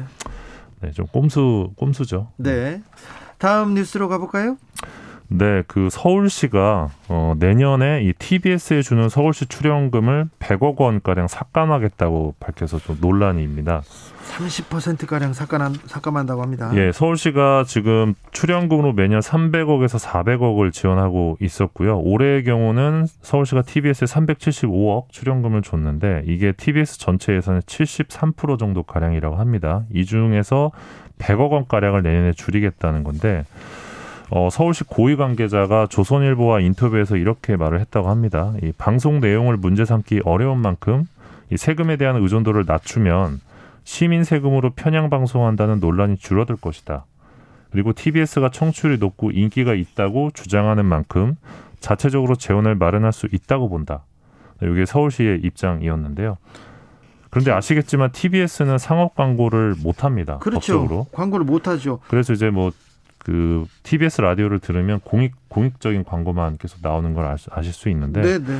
그래서 이거는 좀 어떤 재정적인 부분을 압박을 해서 네. 방송사를 어떤 그 길들이려는 것 아니냐 이런 비판이 좀 나오고 있습니다. 자기가 좀 좋아하지 않는다고 해서 싫다고 해서 지금 어 언론을 언론을 지금 돈을 가지고 예산을 가지고 어떻게 보면 그렇습니다. 어좀 구시대적이죠. 압박하는 그런 모양새입니다. 예, MB 스타일이라고 볼 수 있는데 사실 근데 이런 서울시의 TBS 출연금 그 삭감 조치는 실현 가능성은 당장은 없습니다. 왜냐하면 서울시 의회를 이, 이 예산 심사를 통과를 해야 되거든요. 근데 서울시 의회가 지금 더불어민주당이 110석 중에 99석을 갖고 있기 때문에 어, 시의회를 통과하기 좀 어렵지 않냐 이게 전망이 되는데 어, 그래서 오세훈 시장이 이 김어준의 뉴스공장 그리고 TBS의 반감을 갖고 있는 자신의 지지층을 좀 달래기 위해서 어, 이런 안을 좀 내놓지 않았느냐 뭐 이런 분석도 좀 나오고요. 내년에 지방선거 결과에 따라서 어, 이게 또 현실화될 수도 있겠죠 삭감이 예. 뭐 그런 가능성도 있고요. 그리고 서울시 관련해서 뭐 예. 이러한 그 논란이 또 있습니다 지금. 또요. 어, 서울시가 이 이 서울시장인 오세훈 시장이 최근에 이런 말을 했습니다. 서울시 고가는 시민단체 전용 ATM기로 전락했다. 네네. 이런 그- 말을 했었는데 보선에서 엄청나게 크게 대서특필했죠. 예, 그래서 이거를 한겨레가 검증을 합니다. 네. 그 검증 기사를 어제 내보냈거든요. 예. 그랬더니 어제 서울시가 한겨레에 어, 11월에 예정됐던 서울시 광고를 모두 중단하겠다 이렇게 통보를 했습니다. 아 그래요? 예. 아, 자신을 서울시를 비판하고 비판하는 기사가 나왔다고 해서 광고를 끊겠다고요? 예, 정확히는 서울시장의 발언을 팩트 체크를 하니까 다음 달 광고를 모두 주지 않겠다라고 통보를 한 겁니다. 아니 이거는 이거는 비판했다고 해서 바로 광고를 끊어버리겠다고? 예. 그러니까 지금 TBS 사례도 그렇고 한겨레 사례도 그렇고 뭐 마음에 들지 않는 방송사, 신문사라고 해서 이렇게 재정적으로 광고를 중단하고 예산을 삭감하는 식으로 어, 굉장히 좀 이건 언론자유 침해에 해당하는 사안인데 앞서 이제 언론중재법 이야기를 우리가 네. 하지 않았습니까? 네. 많은 언론이 뭐 조중동 비롯해서 많은 언론이 언론 재갈 물리기 반대를 했었기 때문에 어, 이런 사안에 대해서도 어, 굉장히 좀 비판 보도를 많이 하지 않을까 예, 생각하고 있습니다. 그럴까요? 아 그런데 노- 이런 발상이 놀랍습니다. 비판을 했다고 마음에 안 든다고 해서 다음 달 광고 취소. 네. 예. 돈안 줘. 이게 네, 네. 이게 언론을 음, 길들이려는 음, 모습이 아닌가 그렇게 지적받을 수도 있습니다. 네. 네, 우려가 되고 있습니다. 네 알겠습니다. 다음 아이템은요. 네, 그 방송통신위원회가 2020년도 방송사업자 시청점유율 산정 결과를 최근에 내놨는데요. 이 시청점유율은 전체 TV 방송에 대한 시청자의 총 시청 시간 중 특정 방송 채널의 시청 시간이 차지하는 비율입니다. 자 어떻습니까? 지상파 시청 점유율의 경우는 KBS 22.8%, 22.8, MBC 10.2%, 10.2, SBS 7.5%가 네, 나왔는데요. 7.5. 3, 4 모두 전년 대비 감소한 것으로 나타났습니다. 네. EBS는 1.9%였고요. 그런데요.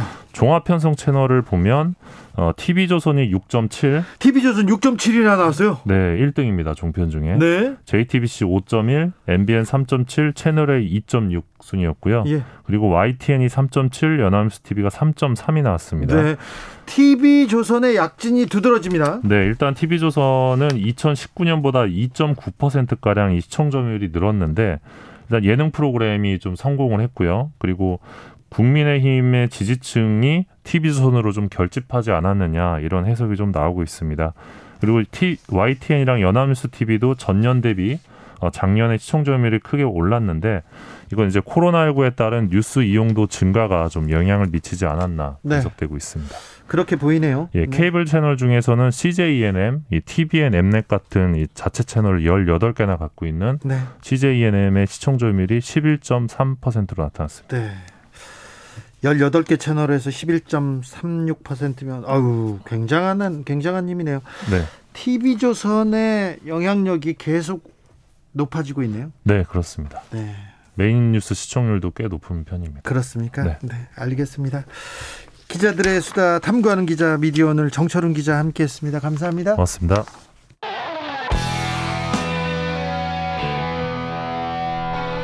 스치기만 해도 똑똑해진다. 드라이브 스루 시사 주진우 라이브.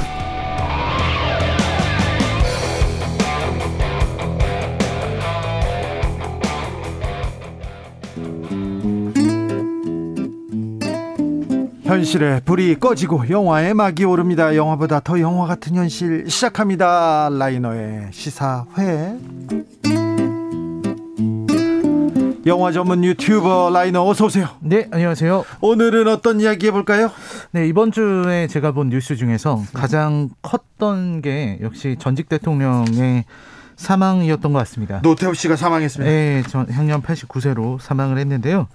이거를 국가장으로 장례하면서 논란이 일기도 한 것 같더라고요. 네. 저도 지인들하고 이 주제로 많이 얘기를 해봤는데 여전히 이렇게 명백한 과오가 있는 사람을 이렇게 해도 되냐 라고 불만을 품는 사람들도 있었고요. 예?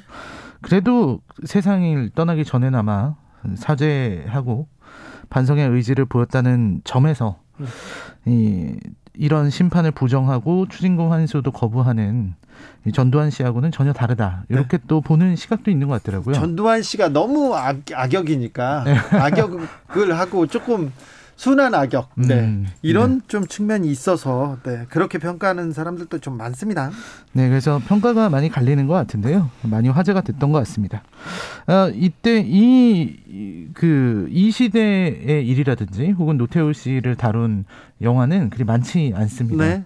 사실 12.12 사태도 영화로는 제대로 나온 게 없거든요. 아, 그렇죠. 네, 그래서 그, 그의 임기를 다룬 어, 그 영화로는 한 편 그래도 골라볼 만한 게 있습니다. 네. 바로 범죄와의 전쟁, 나쁜 놈들 전성시대. 아, 범죄와의 전쟁. 아, 네. 네, 맞습니다. 윤종빈 감독의 그렇죠. 영화인데요. 윤종빈 감독의 네. 굉장히 화정우 최민식. 아, 네. 네, 그렇죠. 네. 흥행도 이제 400만이 훨씬 넘어서 네. 어, 아주 흥행도 잘 됐고 그리고 특히 80년대, 90년대 시대상을 잘 반영했다는 평가를 받고 있고요. 네. 당시 어떤 조폭들의 세계 네. 그리고 부산이라고 하는 배경 네. 요거를 잘 표현했다는 평가를 받았던 작품입니다. 그렇습니다. 네. 범죄의 전쟁, 노태우 시대 범죄의 전쟁 그 얘기도 나오고 그렇죠? 네, 이 사실 이 시대가 영화로 만들어지는 것도 되게 많은 것 같아요. 예. 예전에 그 곽경택 감독의 영화 친구에서도 이 범죄와의 전쟁 그 이게 1990년 10월 13일에 있었던 특별 선언이라고 네. 하는데요. 요거와 관련된 대사가 나옵니다. 네. 그 전두환의 삼천교육대와 비교하면서 전두환 때는 삼천교육대 만들어서 잔챙이들만 잡아갔는데 노태우는 보통 사람이라는 노태우는 우두머리만 잡아간다. 이런 대사를 하는 장면들도 있었습니다. 예. 그러니까 조폭들 입장에서는 노태우 시대의 방식이 좀 두려웠다는 뜻도 되는 것 같아요. 네. 그리고 또 보통 사람이라고는 했지만 전혀 보통 사람이 아니었던 그런 노태우라는 사람을 표현하는 대사인 네. 것 같기도 합니다. 네, 아무튼 근데 디테일이 아주 빼어났습니다. 김건희 님이 내가 막 니네 소장이랑 밥도 먹고 뭐 어? 어? 이런 얘기 하는데 자, 범죄의 전쟁 줄거리 속으로 들어가 보겠습니다. 네, 범죄와의 전쟁은 이제 최익현이라는 사람이 주인공인데요. 네. 이 사람은 부산항에서 일하는 세관이었습니다. 네, 전형적인 네, 부패, 네, 부패 공무원, 비리 공무원. 세무 공무원이었어요. 예, 불의 공, 비리 공무원이었는데 이제 동료랑 같이 일하다가 네.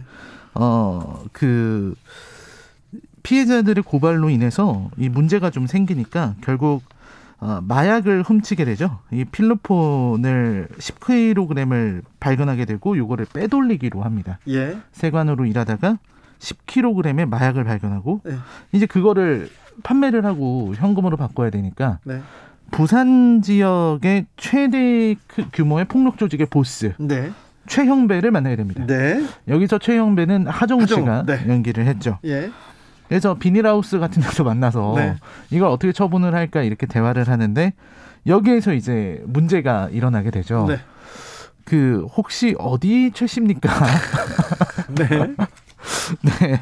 그렇게 돼서 이제 뭐 같은 최 씨다. 충렬 네. 공파 몇 대 손이다. 이렇게 얘기를 하게 되면서 내가 너보다 훨씬 어, 할아버지 뻘이다. 네. 이렇게 얘기를 하니까 처음에는 이제 그거 받아주지 않았습니다. 네. 왜 그런 쓸데없는 소리 하냐고 예. 하면서 이제 때리기도 하는데요. 이때 최익현은 바로 최형배의 아버지를 찾아가서 네. 그 가문의 힘을 보여줍니다. 집안 어른의 힘. 몇 대선. 네. 그래서 와서 절하고 이런 좀 정말 웃을 수밖에 없는 이런 상황이 펼쳐지게 되는데요. 네. 근데 처음에 이제 어쩔 수 없이 아버지가 소개를 해주니까 네. 최영배도 이 대접을 안 할 수가 없는 거죠. 네. 아버지도 깍듯하게 하는데. 네, 우더른을 대, 우더른으로 대할 수밖에 없어서 네. 마지못해서 우더른으로 이렇게 대하게 되는데, 근데 이때 그 최익현의 모습을 보고 최형배는 어 그래도 보통 사람은 아닌 것 같다 네. 이런 생각을 하게 되고 그렇죠. 동업을 하게 됩니다. 네. 이 동업을 하게 되는데 이게 최익현은 자기가 인맥이 많고 네. 그리고 공무원 출신이고 네. 이런 걸 활용해서 도와줄 수 있다. 네. 라는 얘기를 하게 되고요. 그래서 최영배랑 최익현은 카지노 그리고 관광 호텔 예. 이런 것들을 사업으로 삼으면서 네. 아주 승승장구하고 잘 나가게 됩니다. 예. 네. 그렇게 되죠. 잘 나가게 되죠. 그 뭐 수익도 뭐 이제 둘이 손잡고 사업을 잘 합니다. 그런데 몰락이 다가오죠. 네, 몰락이 다가오게 되는데요. 이 몰락이 시작됐던 거는 이제 첫 번째는 조직 폭력배끼리의 다툼이 우선이었습니다. 네. 그러니까 조금씩 욕심을 부리다 보니까 네. 최영배와 한때 같은 조직에 있었던 네. 상대 라이벌 네. 김판호가 그 운영하는 조진웅. 네 맞습니다 조진웅 씨가 운영하던 그 호텔을 차지하기 위해서 네. 조직 폭력배들끼리 이렇게 싸움도 벌이게 되고요. 네. 여기서 그 유명한 네. 어, 불 한번 붙여봐라라는 대사가 나오는 그런 장면이기도 한데요. 이때 이런 일들을 벌이고 나서 그 경찰에 잡혀가는 장면이 나오게 돼요. 네. 이때 그 조직 폭력배끼리 싸움이 벌어졌으니까 경찰이 들이 닥쳤고요.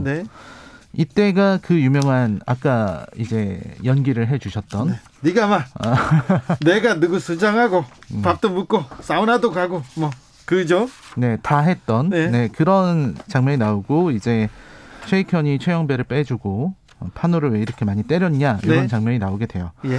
그러면서 이제 조금씩 문제가 생기게 됩니다. 예. 요거는 갈등이 이 영화를 보신 분들은 아시겠지만 여러 구도로 나오거든요. 네. 일단 최익현과 최영배가 서로 믿지 못하게 되는 예. 일들이 생기고요. 그리고 최영배는 최익현이 자기를 배신하고 김판호에게 붙었다. 네. 라고 오해를 하게 되고 실제로도 최익현은 김판호와 함께 일을 하기도 합니다. 네. 그때 이제 그 수첩을 보여주면서 네. 이게 10억짜리 수첩이다.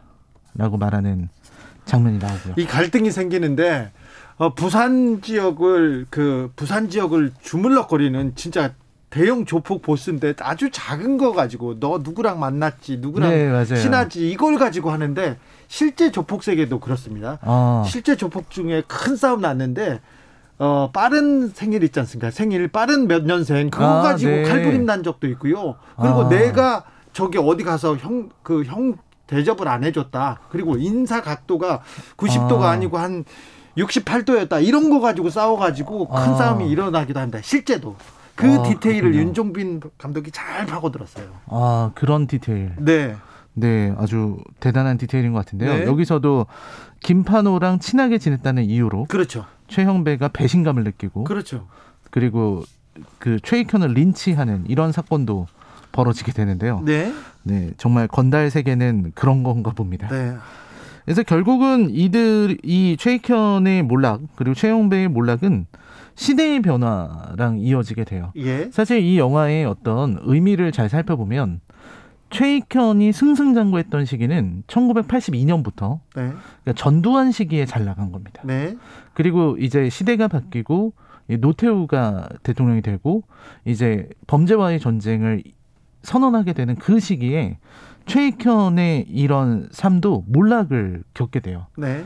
그러면서 이제 김판호와 했던 일들이 매스컴에 들어가기 시작하고 김판호가 잡혀가고 최익현 역시 구속되는 이런 상황으로 벌어집니다. 네. 그리고 이때 검찰과 거래를 하게 되죠.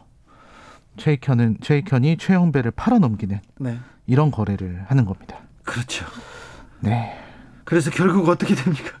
네, 결 근데 이, 이 결국 어떻게 됩니까가 사실 이 영화의 되게 중요한 부분인 것 같아요. 네. 최영배는 잡혀갔고 네. 그렇게 됐지만 깡패 두목은 잡혀갑니다. 근데 최익현은 잘 삽니다. 네. 그뭐그 검사하고 딜을 했거든요. 네. 검사 딜을 하고 자기는 빠져나오죠. 네, 검사와 거래를 해서 자기는 빠져나오고요. 네. 그 후로도 그렇게 자녀들의 교육에 애를 쓰더니 마지막 이제 장면이 돌잔치였나요? 네, 돌잔치. 아들의 돌잔치인가요? 아, 손주죠. 손주, 손주의 아 손주의 돌잔 돌잔치. 아들은 검사가 됐습니다. 그렇죠. 네, 네. 조폭 주변에 네. 조폭 주변에 로망이 하나 있는데 네. 검사와 이렇게 관계를 맺거나 음. 음, 이렇게 혈연 관계를 맺거나 자식이 검사가 돼주기나 그렇습니다. 네, 사실 이 영화에서 가장 인상적이었던 캐릭터가 네. 어, 물론 모든 캐릭터가 인상적이지만 이 검사 역할을 맡았던 조범석이라는 검사 역할을 맡았던 네. 이 곽도원 씨가 네. 이제 그때 당시 검사들을 그냥 빼다 박아놓은 것 같다라는 평가를 받았거든요. 네. 그 보면은 이제 뭐 뇌물도 안 받고 뭔가 떳떳한 검사인 것 같지만 뒤에서는 가차없이 폭력을 휘두르고 네. 그리고 죽도를 휘두르는 그런 검사잖아요. 그러다가 또 네. 그러다가 여기에 힘이 있다 하면 걸로 딱 들어가죠. 네, 그래서 결국은 최익현이랑 거래를 한 것도 그렇고 네. 나중에 보면은 그 법무부의 아주 높은 검찰국장까지 올라간 네. 걸로 보이거든요. 네. 그런 걸 보면은 최익현의 도움을 좀 받았다라고 네. 볼수 있는 여지가 있습니다. 네. 동그라미 비업 비 동그라미님께서 최익현 일본에 저항했던 그 독립투사 그분을 그 인물이 저렇게 나옵니다. 이 영화에서 윤종빈 감독이 이렇게 던지는 메시지는 뭘까요?